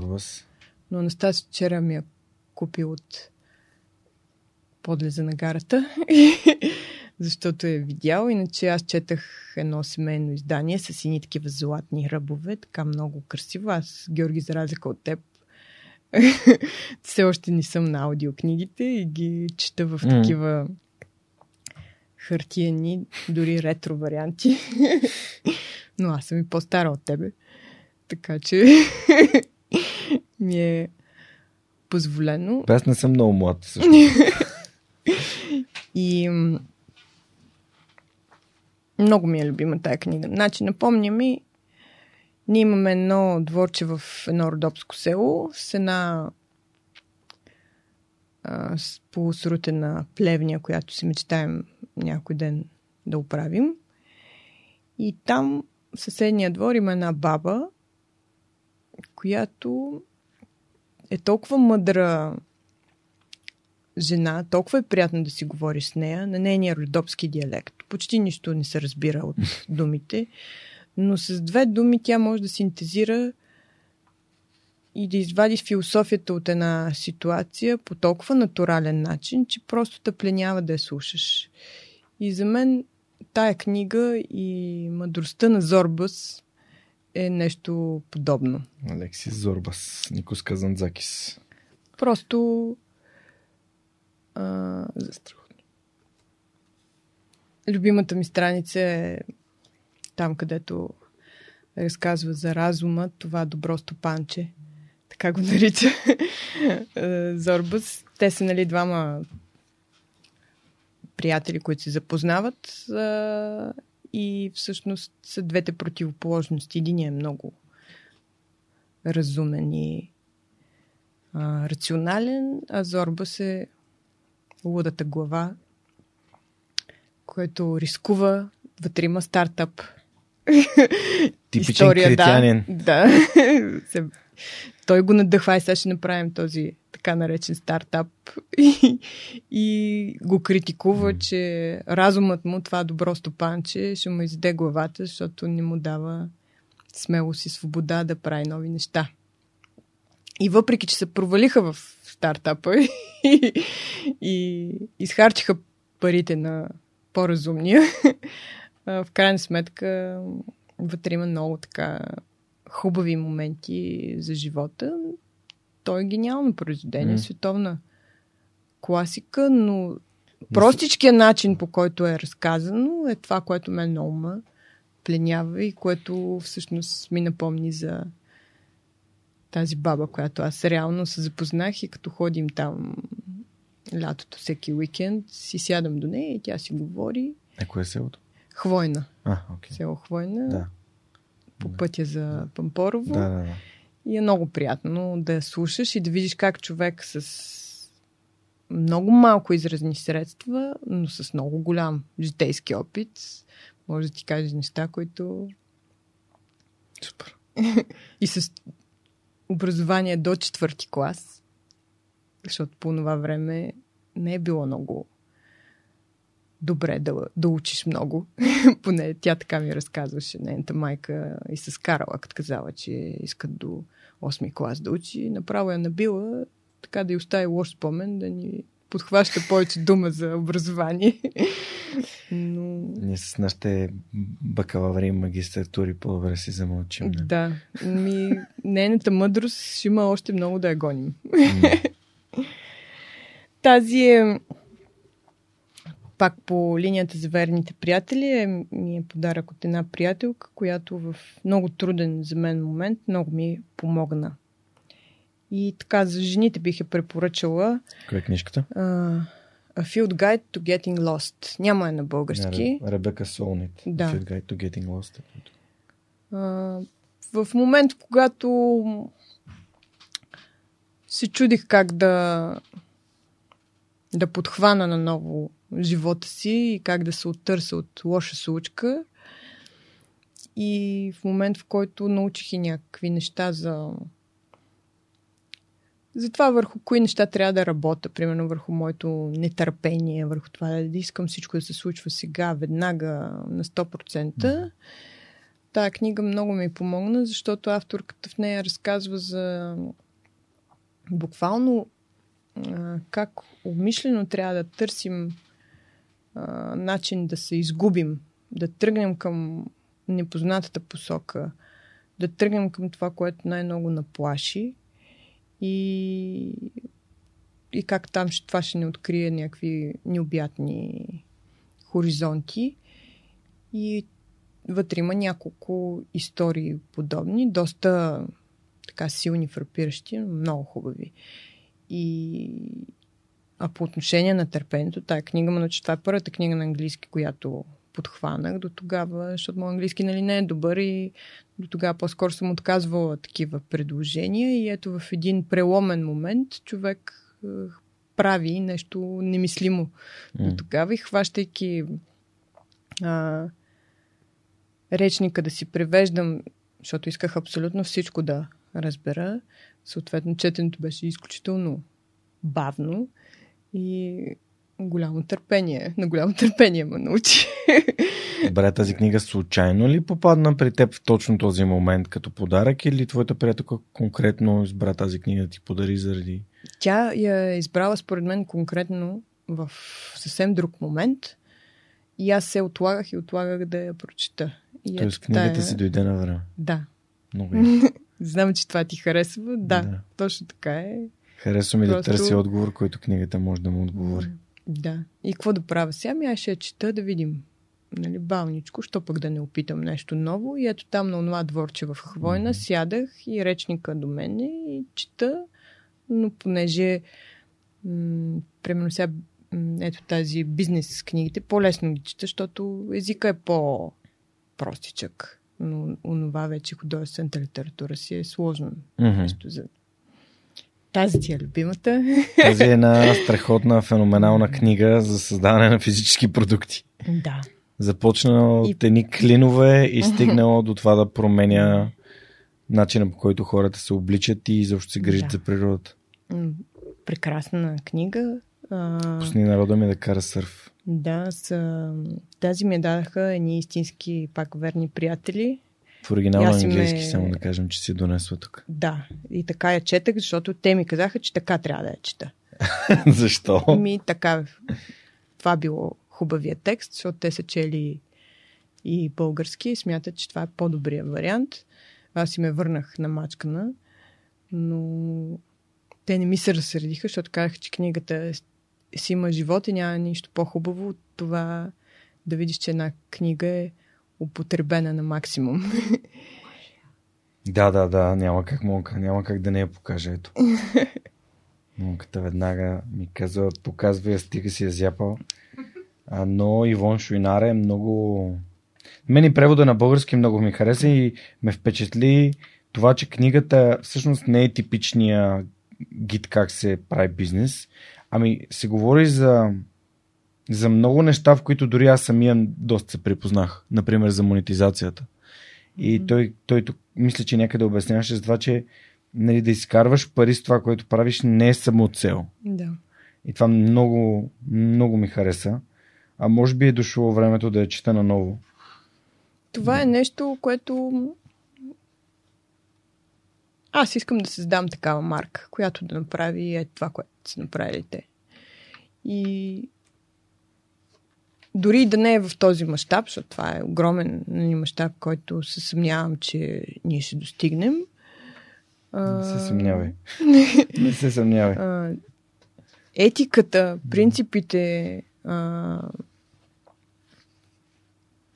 начинът по който с това, което създаваш, можеш да промениш света, е всичко, което се съдържа в тази книга и което съм си го мислила, но не сме можели да го формулираме така, както опитът на тези хора толкова години. На него и на всички покрай него, защото това е един огромен екип, но всички следващи е най-съща а, философия и ни общи разбирания. Ценности също.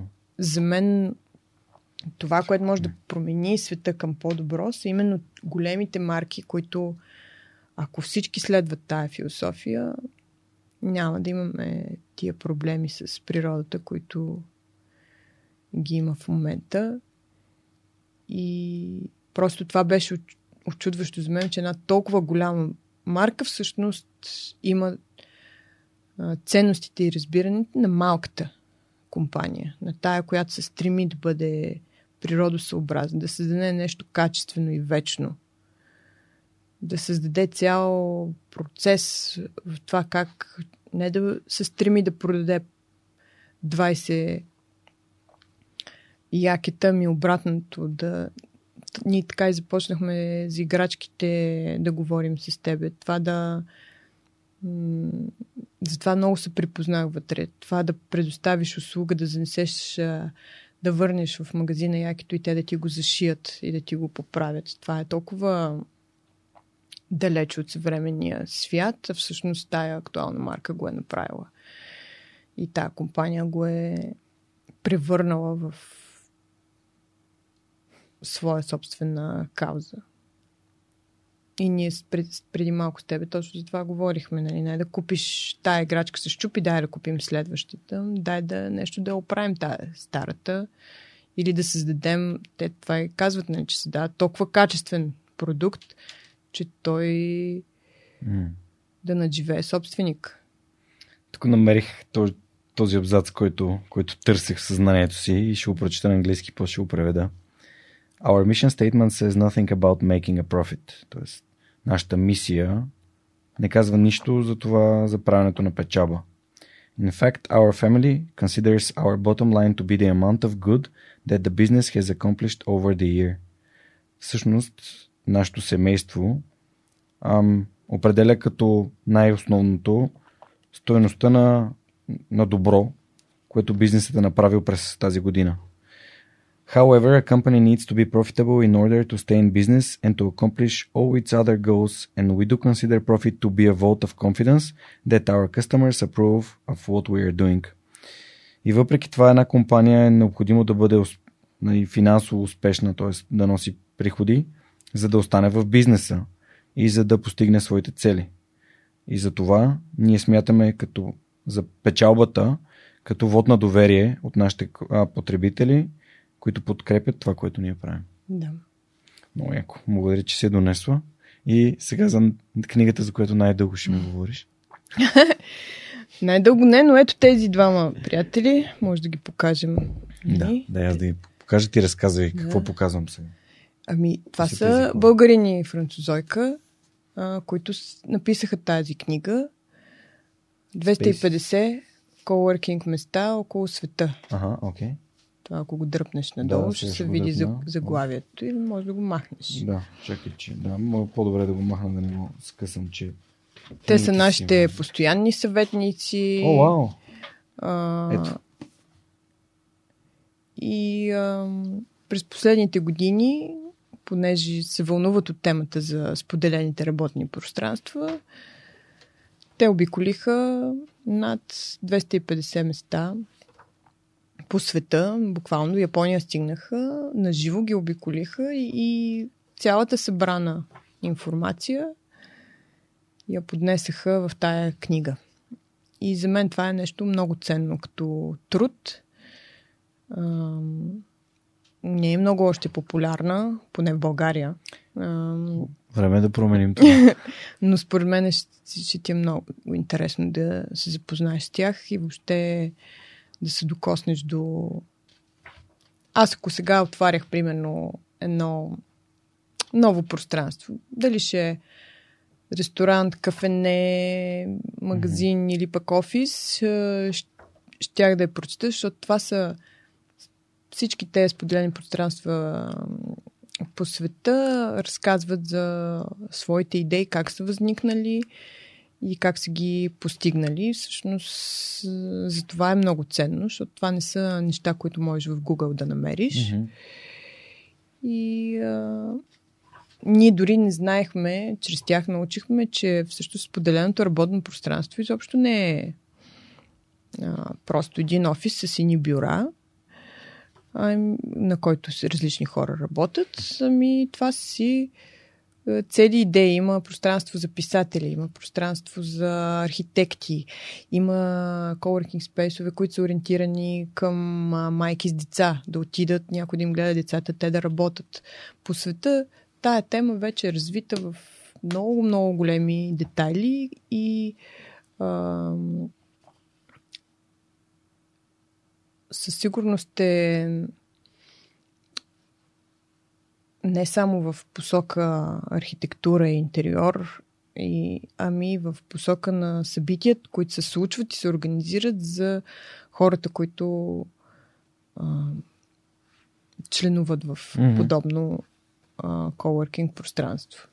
Аз, разбира се, сега в момента го пресъздавам много лаишки. Те са специалистите, но огромният труд с това да обиколиш света наистина си заслужава а, да бъде прочетен, защото това е ценен опит, който ние седейки вкъщи няма как да придобием. Срещата с хората, то е много авантюристично и като а, преживяване, защото и те разказват как отиват, еди кой си ги поканил да спът от тях. А, нали, буквално, защото това го правят а, като да. лични ентусиасти. Те имат сайт Coworkis, се казва, в който нали, темата е coworking пространствата. И това wow. е сайт, който обединява или се стреми да обедини всички а, coworking пространства по света и да ги и да създава съдържание за тях.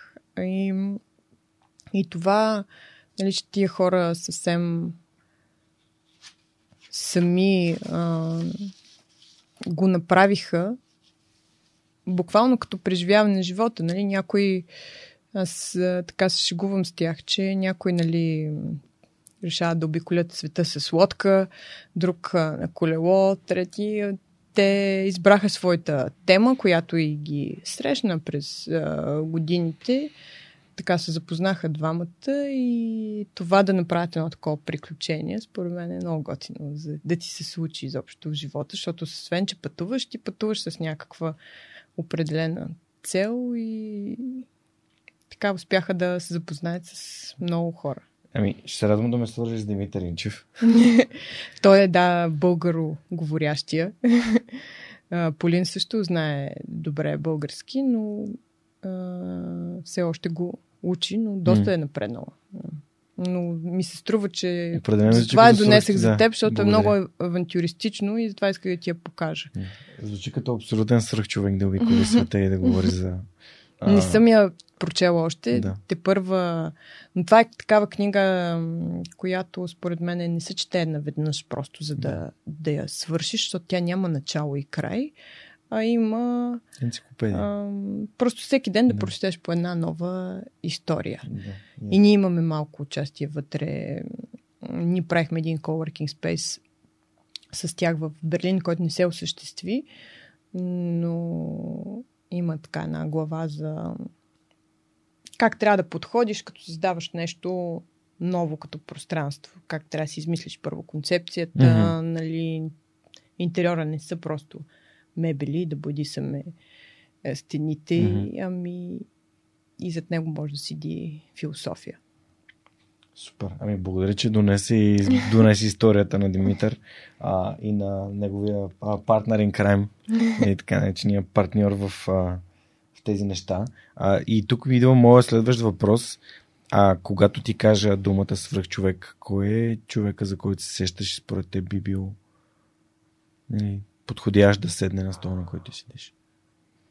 И ми ето тях със сигурност, според мен, някой от тях е такъв човек. Сега в първия момент друг не ми хрумнува, ще помисля с течение Добре. на разговора, мога да се сета и за още. Защото се оказва, че всъщност хората идват доста често за да чуят препоръките за книги, но mm-hmm. също времено и да може би да чуят за други вдъхновяващи хора. Mm-hmm. А, и освен, освен гостите, кои гости, всъщност гостите ми от кого се вдъхновяват. Да. Аз съм много любител на спорта. Mm-hmm. И спортните истории за мен са едни от най-вдъхновяващите. По принцип, нали, обичам да чета и спортни биографии и някой спортист със сигурност mm. много ще се изкефа да. Да, ами аз тук да съм покажеш. си намислил един, ам, надявам се, бъдещ шампион, а, който в момента е за сега още при младежите и реализира да. добър потенциал. Ще му, ще му пиша, защото аз запознах с него. Става въпрос естествено за а, сина на Руминекова, mm-hmm. който, с когото се запознах в да, да. шоуто на Слави.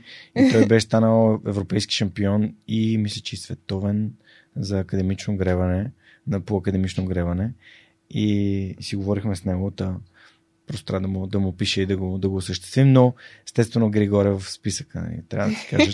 Аз наскоро бях поканен в, в Breakpoint по Max Sport. Да, а, гледах, че имаше някакъв стори. Да, всъщност това е Теди, която е един от патроните на подкаста и тя ме покани, има си нейна рубрика, тя е огромен фен на тениса, да. създател на блога Тенис Траст. И, и всъщност та, та стана дума за, за Григор в, а, в нашия разговор с нея тъй като си говорихме за подкрепата. Mm. И някакси, сети ли се за Григор, в момента се сещам за The Man in the Arena. Не знам дали знаеш, на Рузвелт има а, едно, едно писмо. А, да, и той си го беше написал е, на маратонките. То му е написано на маратонките. Да. in the Arena. Mm-hmm. Човека, който е на арената, нали, другите нямат нямам и право да го осъждат. Сочат с пръст. Да го сочат с пръст, да. да, защото той е под светлината на прожекторите и той е там и реализира а, това, което, което може. Значи ами... на мен той много ми е помогнал без да знае. Да. А, аз всеки път, когато го видя на живо, му подарявам по една играчка. А, защото той ми е помогнал mm. с работата си и аз просто искам нещо да му дам от себе си, от моята работа, но а, затова и до, до сега съм си останала верна на това да съм офенка, защото има много хора, които го сочат с пръст вече като няма толкова големи mm. успехи, но аз мисля, че това е просто Направо е без коментар за това, което той е постигнал и направил и направи за всички нас. А, от гледна точка на разговора с някой сръх човек, дано да дойде някой, който да, ти, да успее да ти разкаже от кухнята, ама истината за а, пътят на, на спортните постижения, защото четейки различни биографии на тенисисти, за мен най-добрата е тая на Агаси.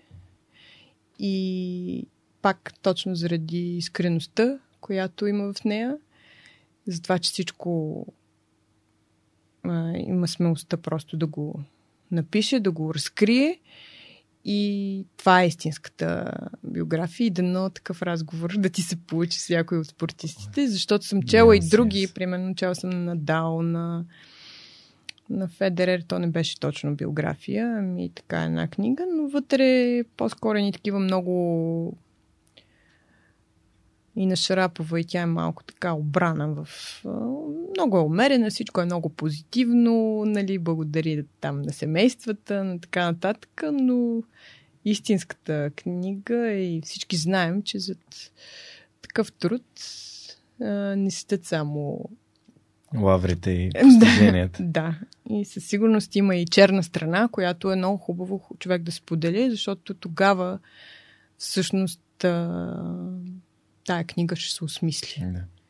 Всъщност това, което според мен търсиш да кажеш, защото аз така го усещам, поправиме ако греша, е, че споделянето на трудните моменти и това, което нали, ти правиш и това си чува и в епизода с Филип, прави един човек и неговата история ам, да може да свържиш с нея.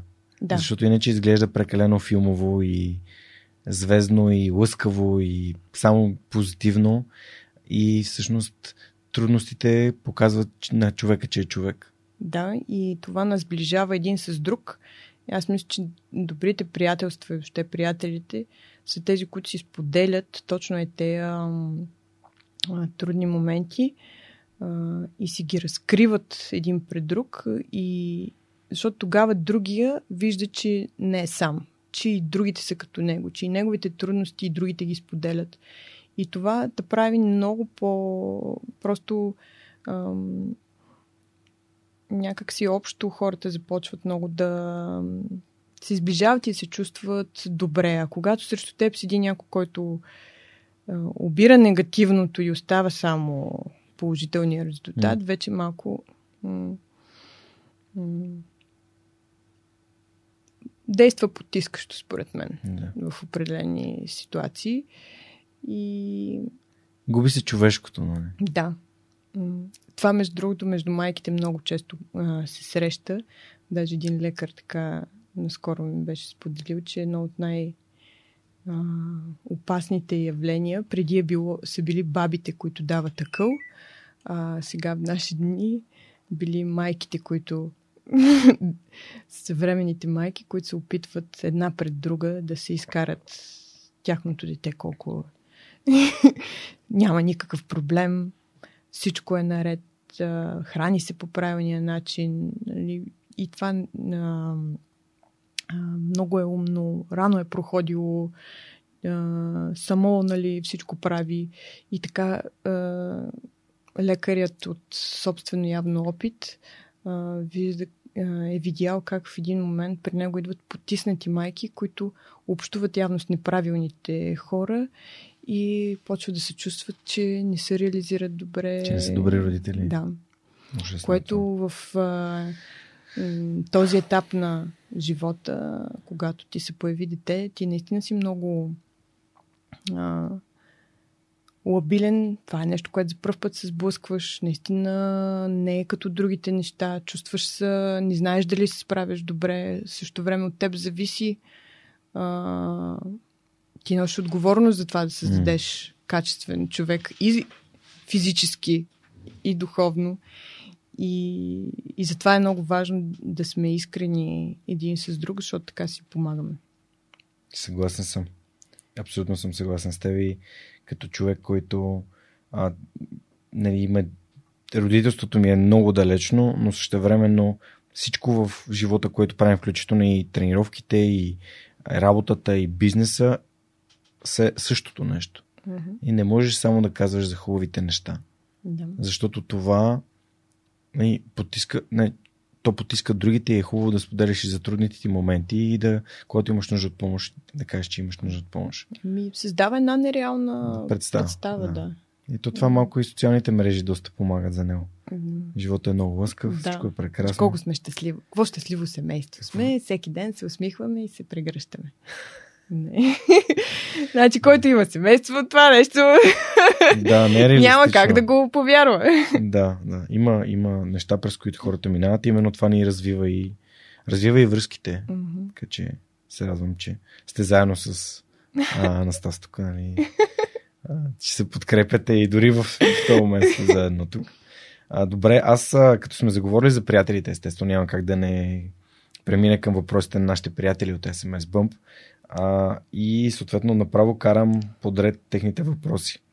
Така, явно са а, предварителния разговор си говорихме за теб. Са разгледали внимателно сайта на Esnaf Toys. Първият въпрос е от Ели. Как се чувстват Елин и Христо в екипа? Каква е динамиката в екип, между, в който има различни поколения? Дай малко контекста на хората, които... Значи екипа, освен тримата човека, аз, Анастасия и Ставри, за които вече споменах, които сме нали, основното ядро, а, имаме още няколко човека, които помагат в производството. Там е нали, по-съществената съществения обем работа. Тони е на наша възраст, Антония Миланова. Те са си с Анастас а, дует в а, гаража. Ам, Тя също се появи а, около Кикстартера и за да ни помогне, така чрез един приятел, даже Анастас беше скептичен, а това не е работа за момиче, как, а, какво момиче ми предлагаш да идва да работи. И той му каза, сега ти вземи я, довери ми се, ще видиш. И е, това пак за доверието, което казваме. Той му се довери по някакъв начин, като той е така по консервативен е в това отношение. Смята, че работа с машини Да. Мъж, равно на мъже. Край.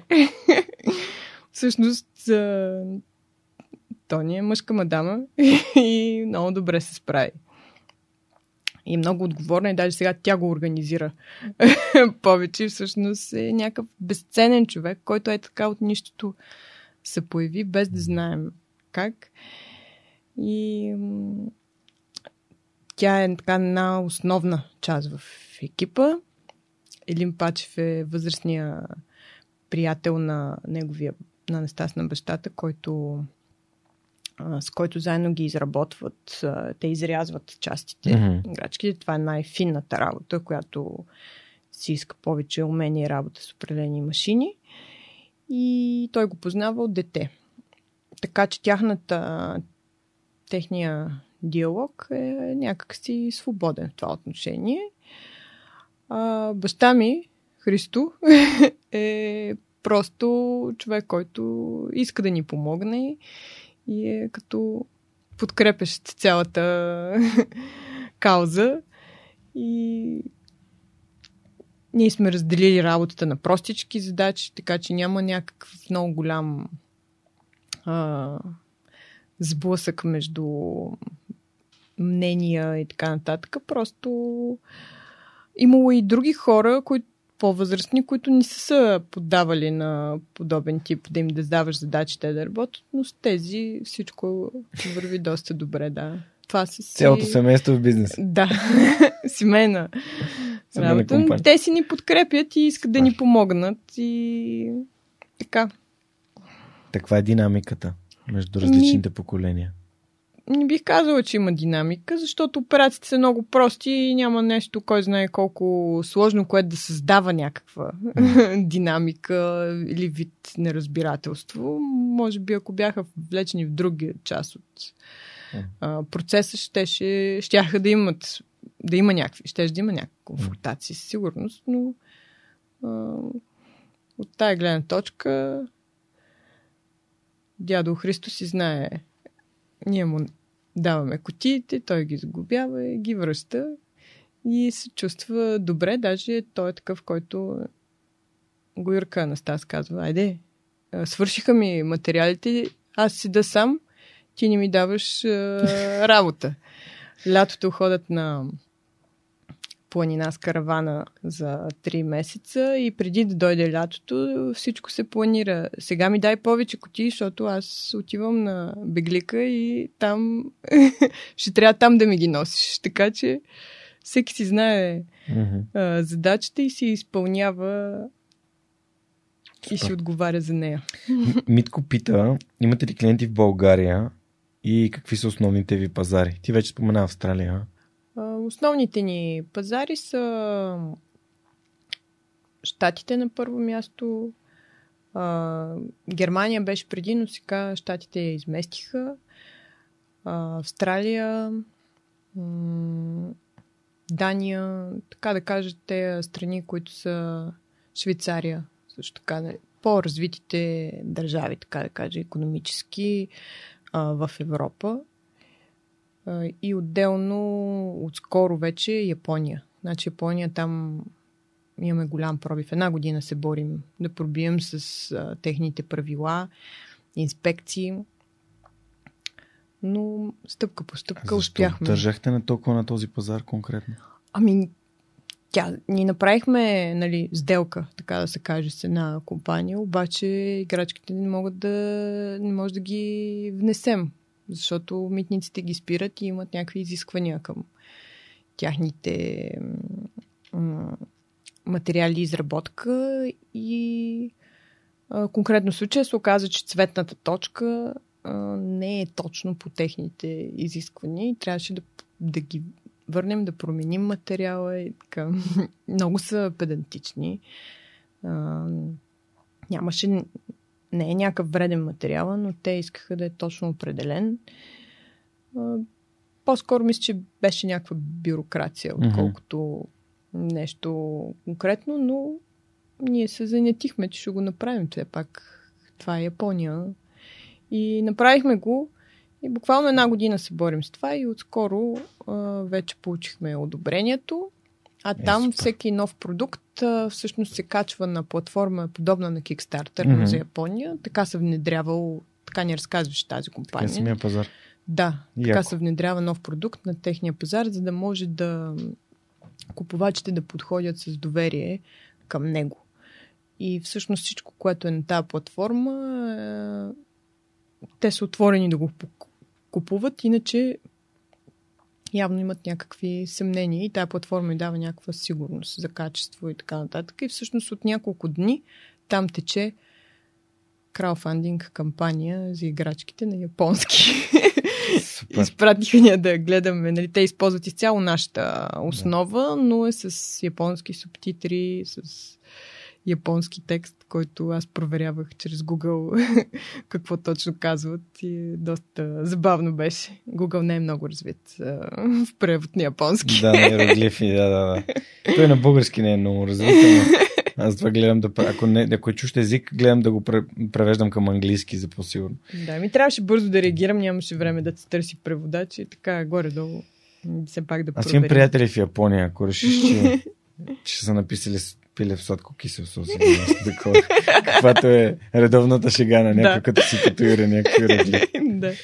Добре. А, Марчето пита, коя е любимата играчка от твоето детство и защо ти разказа за Барбито? И да, това ми е най-големия спомен, като нещо И защо? Еми, просто то беше много модерно тогава и а, много луксозно да го имаш. Деляха се на оригинални и неоригинални. И моя брат Като отиде... Да, точно като маратонките. И моя брат отиде до Германия, там от английската гимназия, те подготвителен клас, ходят на екскурзия.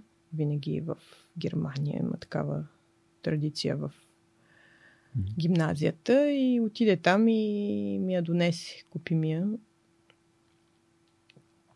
И аз наистина това стана нещо неразделна част от мен.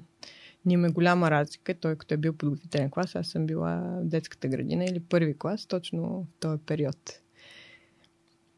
Легото също, но това е нещо. Барбито беше нещо, в което М. наистина бях влюбена. Какво, кое прави една играчка наистина специална, пита Мария. Наистина специално. Еми, играта с нея. Тоест, процеса и взаимодействието не е просто притежанието. Това да ти остави някакъв спомен, да ти даде някакво преживяване. Буквално съм виждала. Сина ми съм го виждала с една синя тръбичка, купена от а, практикер да си играе, да си създава цяла една ситуация, да се бие с нея мечове, лазери и така нататък. Тоест, цялото това преживяване за него е много по-важно, отколкото нали, самия продукт лъскав ли е или не, къде как е купен и така нататък. И за мен специалното на играчката е това. Да създаде някаква безкрайна игра ние се стремим в тая посока. Не мисля, че сме стигнали още до този етап, но продукта се стараем да го развиваме по този начин. Знаеш, че книгата ми е любима, нали? Безкрайната игра на Саймън Синек. Не, тази Ами, знам. може би би ти било интересно. Защото точно така е начинът по който аз описвам свръхчовека, джуджитото и, Мгм, и да. всъщност тези два про- проекта основно. Това са аз ги правя нали, единствена метафората, която използваме, като едно дете, което е излязло да играе футбол зад блок. То не играе хикс минути, то играе докато му се играе. Тоест, Да. играеш го докато, докато ти харесва да Докато го правиш. не го извикат вкъщи, ще играе. Да. Точно а не така. 90 минути и 2 по 45 Да. и, и Да. така нататък. Играе се, докато този стопката не си тръгне или тебе, Да. докато не те викнат. Ако успеем да създадем такава играчка с безкрайна игра, ще сме много щастливи. Да. Някой казва, Да. че е такава. Аз мисля, Шах че е има такава, доминото е Да. такава. Да. И ми пожелавам страхотно. Той, между другото, Маргарит ми е гостувал, той нали, направи гемджи Да. скоро. да. И там а, също има доста, доста голям потенциал. Мгм. И пак магнит. Нали? Магнитни, да. А, добре. Следващия въпрос е от Румен. Какъв е следващият ви проект? Следващия проект са, са две неща. А, първо искаме чрез играчките малко да ги направим по-образователни. Тоест, като го хванеш сега, примерно, емото, Да. да Да ми е можеш, една играчка и аз да държа тук. Да. да, можеш А, да кенгуру. разбереш а, някакви любопитни А, факти за него. И играйки така по един естествен начин, да може а, да учиш за животните. Това е То с образователния елемент. Да.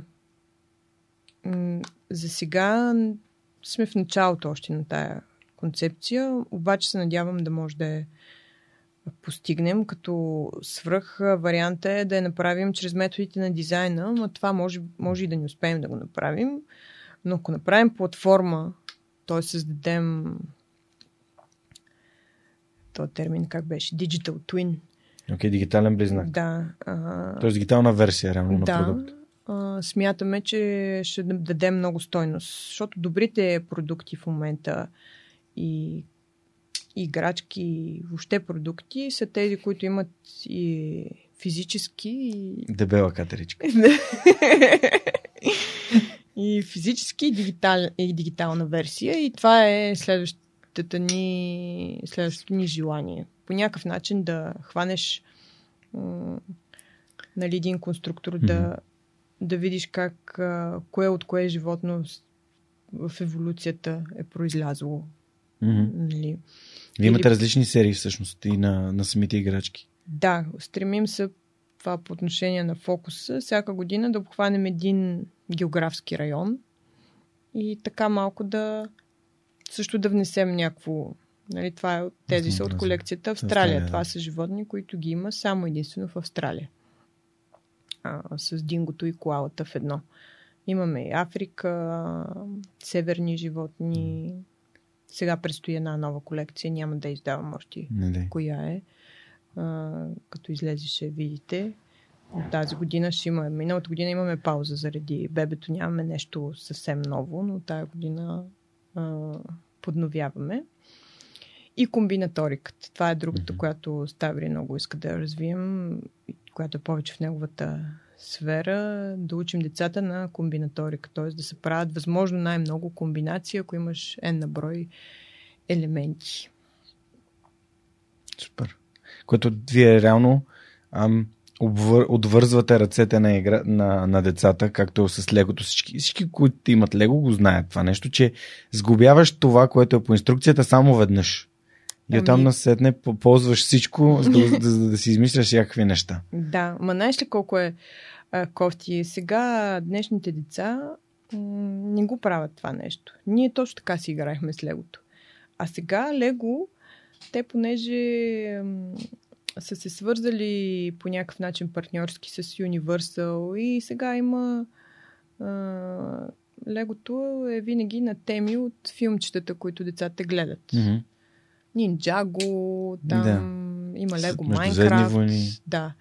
Обаче а, ги наблюдавам, че сгубява се един път и сега седат като статуетки тези а, сгубени замъци, там Аз, динозаври. аз имам два мотора това. вкъщи, наредени така на И не витрината. се пипат, да. и всъщност истинската игра с легото някъде остава, започнала да остава на заден план заради според мен е, в основата е точно това партньорство и насочване към това. Те са усетили, че е много привлекателно за децата филмите, които гледат или игрите, които играят. Мгм. Нали, да, после да построят нещо такова, обаче самите деца нещо трудно си строят а, нови техници неща. Според мен това се е променило през годините. Не знам. Ние намерихме едно приложение, в което сканираш с телефон, изсипваш си всички лего части на земята, сканираш с телефона тях и то ти ги изброява и намира и ти предлага с тези части какви неща можеш да си направиш. Вау. Страхотно приложение. А, просто и, изтествахме го, работи. Знаеш ли, едно от нещата, които ам, когато бях малък, всъщност аз имах много малко лего, братовчет ми имаше доста повече лего и когато бях Горна Оряховица, много обичах да си играя с неговото лего. Да. И едно от нещата, които съм си правил, винаги са били колички, като а, хората, които едно време нямаше Technics, имаше само обикновеното лего.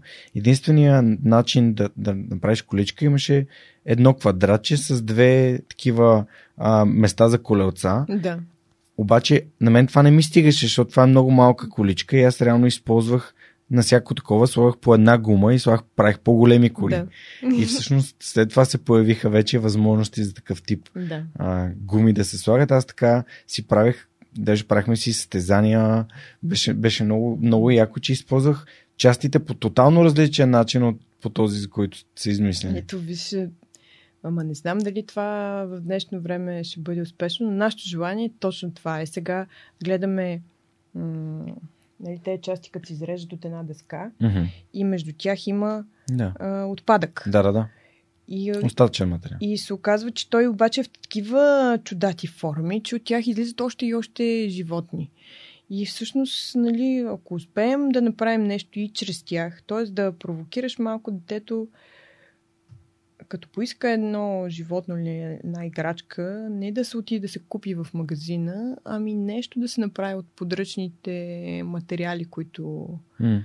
така или иначе има, както нали, и с легото. Това според мен е, ще бъде голям напредък. Както в а, с, изграждането на М. самата марка е СНАФ, т.е. така и в а, така и за природата, в смисъл за това, което оставяш в лице си. Стоян пита какво ви вдъхновява. Ми, красивите истории на, на успелите хора. Просто тези книги, те са вдъхновение. Няма какво друго по-оригинално да отговоря. Това е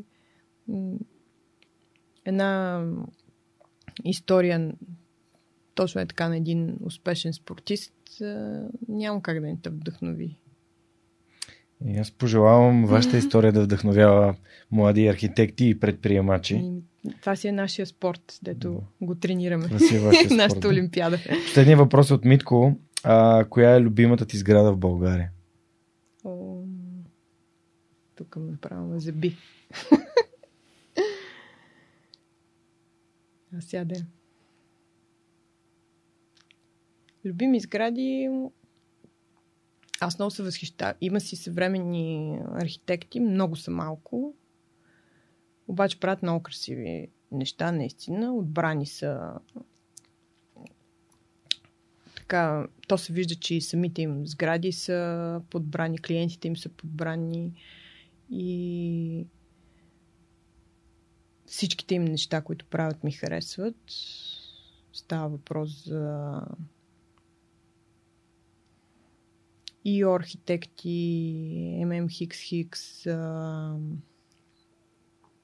Пламен Братков, да кажем. Но така сега конкретна някаква сграда въобще не мога да, да посоча. Но ще кажа, че отделно от нали, архитектурата като изкуство, много обичам много обичам да се разхождам в а, селата и да, глед, и да гледам всъщност старите изоставени къщи, които носят нали, историята в себе си. И това даже някак си повече ма провокира една сграда как може да се реновира, да се М. възстанови. Това мисля, че повече а, така събужда у мен някакво такова творческо възхищение и мисъл в тази посока. Супер. Ами, благодаря ти за този отговор. Благодаря на нашите приятели от SMS Bump, които отново изпратиха страхотни въпроси.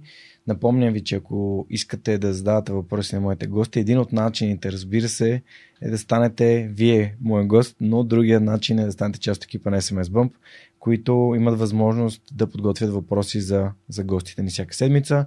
Те си търсят хора, тъй като един малък стартъп от 2017 година в момента е част от една огромна компания, която се нарича Yotpo и а, SMS Bump като продукт, разработван тук в София, се развива и екипа също се развива и трябва да станат над 150 души. Така че, ако имате технически способности, но не само, разгледайте отворените им позиции в сайта на SMS Bump, сайта на Yotpo или на джобборда на DFBG.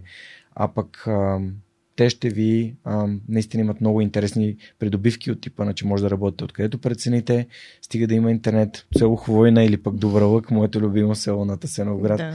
А, така че вие решавате. Добре, а, отиваме към, към финала на, на нашия разговор. А, и ти като слушател на, на подкаста, има ли нещо, което така ти е идвало на ум или ти си искало да, да ме попиташ или нещо да... Ами, Представил ли си себе си всъщност на този стол? Защото ти като ми написа имейла, мен веднага ми стана супер интересно за... Нали, разгледах сайта, разгледах нали, някакви видеа за това, което правите и си казах, вау, такива, такива хора нали, слушат свърх човек, който е готино и така вътрешно не ми дойде идеята, че със сигурност трябва да, нали, да, да си поговорим. Представила съм си, а, искала съм да те питам дали а, аз после разбрах, че го правиш, но тогава не знаех дали ти е хрумово да събереш гостите на едно място. Защото да. от такова събитие много ще се радвам да бъда част. Ами на 2 август рождения ден на свръхчовекът, mm-hmm. на който миналата година празнувахме пети рожден ден да. и бях поканен всички гости, както и хората от малката общност, която подкрепя свръхчовекът. Да. Естествено, не всички не успяха да дойдат. И, но въпреки това беше едно страхотно събитие. Тази година мисля да затворим цяло заведение, за да може да сме само ние. Но определено чакам само COVID да отмине, за да има събитие на живо за гостите и изобщо за слушателите на свръхчовека, защото аз смятам, че хора като теб и хората, които просто слушат, имат нужда от това да общуват и да, да комуникират, да зададат въпроси, да попаднат в среда на, на спортисти, нали ще го сложа, но да. по, по, по нашия си начин. Ами, аз и заради това, което преди малко а, ти разказах, а, срещата на живо, нали, енергията между всички тези хора, mm-hmm. за мен е незаменима и просто затова си представях, че ако ти като събирач на такива истории в един момент ги преплетеш, а, много хубави неща могат да Те вече изникнат. Се, вече тях, се случват, сигурно случват се, да. да. А за мен това е едно невероятно удоволствие, когато мога да свържат двама човек, които да направят да. нещо заедно. А, и трябва да сетя за някоя конкретна история, но ето сега примерно мога да кажа за ам, за Радо човек, който ми помогна изобщо да стартираме подкаста, който в последствие започна да работи в АЛАБГ. Това е мястото, което ние снимаме, е осигурено от, от тях. А, даже аз в момента им помагам, което е друг вид помощ от тях за мен, като търся експерти, които са много добри в конкретни софтуери. Покрай а, нали, архитектурата има, има AutoCAD, AutoCAD има ArchiCAD, да. има Revit, има SketchUp и така нататък. Mm-hmm. Та, всъщност по този начин аз също се опитвам да им помагам на тях да, да развиват а, софтуерните обучения на български от готини качествени хора в България. Uh-huh. А, но хм, кой друг? За много подкасти мога да сетя, които са започнали, са стартирани и съм им помогнал по някакъв начин и съм ги свързал с Супер. различни гости. А, опитвам се, това е някакво мое си умение да правя, да, да го, имам го, нося го в себе си, искам да продължа да го, да. да го развивам а, и ти благодаря, че го, а, че го отбелязваш. Сигурно съм пропуснал нещо и не съм се сетил. А, ето, примерно, когато гостувах в шоуто на Слави, ме попитаха, аз разказах истории, разказах за Калимбата, с доктор Калим Василев от mm-hmm. Търново и те веднага ме помоляха да, да ги свържа, да. защото историята му наистина си заслужава mm-hmm. да бъде казана. Да. Така е, просто това съм си представила основно. А, иска ми се нещо, което ти ще кажеш защо не го правите. Ам, като видя а, епизодите в Spotify, да виждам всеки човек нали, за какво ще говори, да има Мгм. нещо кратко като обяснение, но ми се струва, че умишлено го избягваш, а, Да. Така е. а наблягаш в някаква съвсем друга посока, нали, вадиш някаква мисъл от а, Мгм. самия разговор, а, но умишлено избягваш това да кажеш кой е точно човека, защото понякога, нали, само по двете имена никой не разбираш кой седи зад разговора. Ми, целта е да бъде ще любопитно. да питам защо Да. умишлено го избягваш. Ами защото искам да бъде любопитно, искам хората да влизат в разговора не с идеята. Без предубеждения. Да, да, не искам Мгм. да имат. Искам да елиминирам предубеждения. Ти знаеш, че всичко започна с, с звук, без видео. Да. И това беше още едно ниво на отстраняване на предубежденията. Мгм. Защото вие като хора, които занимавате с изкуство, нали, тук гледаме и към теб и към Анастас, Да. нали, което е визуално, много силно визуално изкуство, да. като архитектурата и а, продуктите, нали, които създавате с NAV, т.е. като тези прекрасни играчки, когато погледнеш нещо, първият ти поглед на него би могло да каже дали го харесваш или не. да. И когато погледнеш един човек и неговата външност може да не, да не ти откликва на, както ти казвам, всеки има различни вкусове, да. а, но пък същевременно това да те ограничи от това да чуеш много житейска мъдрост или опит или а, грешки, уроци, неща, които биха могли да бъдат полезни и ценни за теб. да. И се опитвам по всякакъв начин да, а, нали, да намаля в вкарването в един шаблон на, окей, този епизод за предприемач. Мо- Можеш ли да кажеш епизода, в който си, си говорихме с теб, за какво е? За предприемачество ли е? За архитектура ли е? За, а, за родителство ли е? Защото не ти говори за Да. баланса. Така че аз не мога да кажа сега този епизод какво, за какво е точно. И искам всеки, като представи си една история, която е разказана, всеки, който е слушал епизода ни до тук, да е взел нещо различно за себе си. Но ние не можем да му кажем какво е то. И съответно за мен е би било подвеждащо, ако кажа това е бистра, тя архитекти си говорим за предприемачество и за родителство. да. Защото има много повече от това, което ние говорихме. Мгм.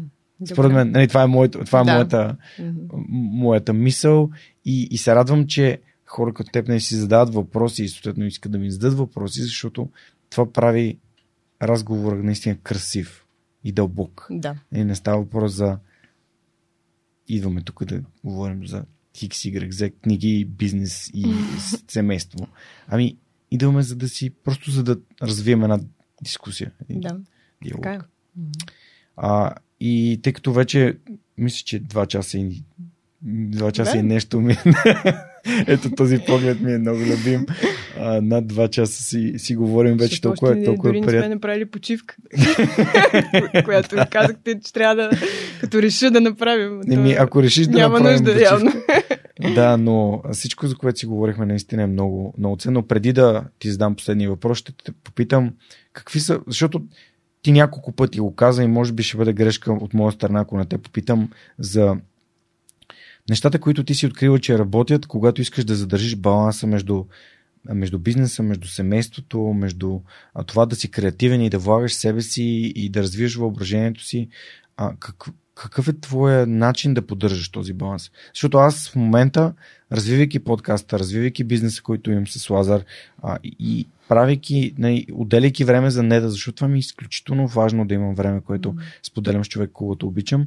Още, нали, ние нямаме деца и съответно сякаш ме е страх да, да, да, да не знам, възможно ли е още неща да добавя там, които са наистина важни. От така франк, като децата, семейство. Ми, Как го правиш? В смисъл, кое, кое си открива, че, че ти помага? Аз това до някъде мисля, че ми е вродено.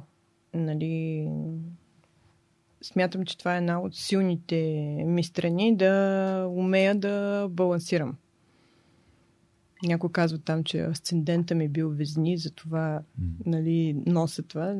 Не съм много а, задълбал в тази посока, за да потвърда дали е така, но със сигурност вярвам първо в този физичен закон, ли, как и на всяка, какво беше, на всяко действие има Равно по сила, обратно по посока. да, противодействие. това изключително много го вярвам и го виждам в абсолютно битови ежедневни неща. Вярвайки, аз си го повтарям много често и го виждам как работи. Също така, когато успееш да след като се появят децата, успяваш много добре да ги наблюдаваш тия неща. Те със сигурност балансират и те дърпат в една посока. Ти искаш в друга, те те дърпат в друга и всъщност в един момент става това равновесие. Тоест, ако ги нямаше децата, ние сигурно сега ще да сме някакъв брутален стартап, който работи, работи денонощно, бълва нали, някакви огромни количества играчки, нали, развива се, обаче децата ги няма. Да. Понякога не ценим нещата, които имаме. Нали? Да. И съответно, обаче, като се появиха, да, колкото и да се напъваме, нали, в един момент а, някой иска неговото внимание, виждаш, че се случва, се случва нещо и тота щеш, не щеш, то е по-важно за теб и съответно другото става малко на заден плат по-важно. и хоп, балансира нещата.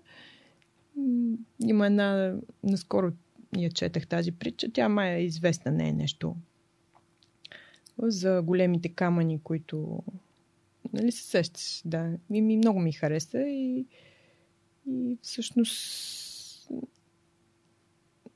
понякога доли умишлено съм си писала кои са за мен големите камъни, които да сложа първо в буркана, а след това по-малките. Дори това работи. Ако човек му е трудно да намери mm.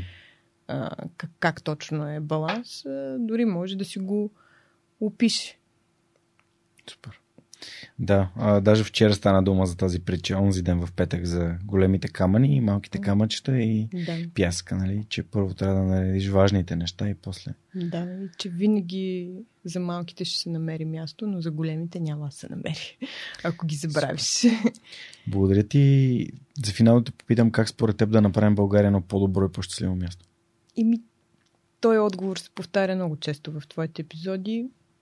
Аз а, съм си мислила дали мога да кажа нещо по-оригинално, но не мога, освен да си вършим работата по най-добрия начин, в това, в което сме добри. Защото а, ние можем навсякъде да се месим, тогава не ставаме добри, да си намерим нашата ниша, в която обаче да го вършим по най-добрия начин. Това е и твои гости са го отговаряли по този начин, няма по-добра формула. Благодаря ти, Бистра. И аз благодаря. Беше много приятно прекарана неделя. Представяш ли си го така? Смисъл, доближи ли се до, до твоето Ми представих си, че си говоря с приятел и изобщо не очаквах, че така отведнъж ще се излее разговора. Без паузи, без корекции. Както винаги. А, благодаря, че с нас. Приятели на гости ни беше Бистра Попова, а, основател на Esnaf Toys, архитект, майка. А, и всъщност последните над два часа си говорихме и тя ни сподели за нейния свърхчовешки път. Благодарим ви, че сте останали с нас до края. Благодарим ви за това, че подкрепяте, слушате, разпространявате това съдържание, за да може то да достига до повече хора и да разказваме за тях истински вдъхновящи истории всеки вторник любимата ви платформа за слушане на подкасти и в YouTube. А, това беше всичко от нас за тази седмица. За нас ще бъде чест и огромно удоволствие, ако се присъедините към малката група, която подкрепя свръхчовекът. Като отидете на сайта на свръхчовека и в горния десен ъгъл натиснете бутона подкрепини с малко месечно или а, еднократно дарение, може да станете част от нашата група. И така да продължим да правим а, това съдържание. Това беше всичко от нас за този вторник. Свръхчовекът истории, които вдъхновяват. Чао, чао! Искам да благодаря на патроните на подкаст, на дарителите, които с техните месечни или еднократни дарения са ни подкрепяли в тези 6 години. Нашата общност порасна до над 250 души. И тъй като отнема прекалено много време поименно да благодаря на всички, хора благодаря ви. Без вас това нямаше да бъде възможно. Искам да приветствам последните трима души, които са ни подкрепили, а именно Атанаска Колева, Кристина Гочева и Вайло Чабаев. Благодаря ви, че се присъединихте към нашата малка, но спотена общност. Ако и ти, слушателю или зрителю, искаш да станеш част от нашата общност, моля те отиди на сайта на Свърхчовекът и в горния десен ъгъл намери бутона Подкрепини. Чрез него може да решиш по какъв начин ти искаш да помогнеш това свръхчовекът с Георги Ненов да достига до все повече хора като теб. Благодаря ти!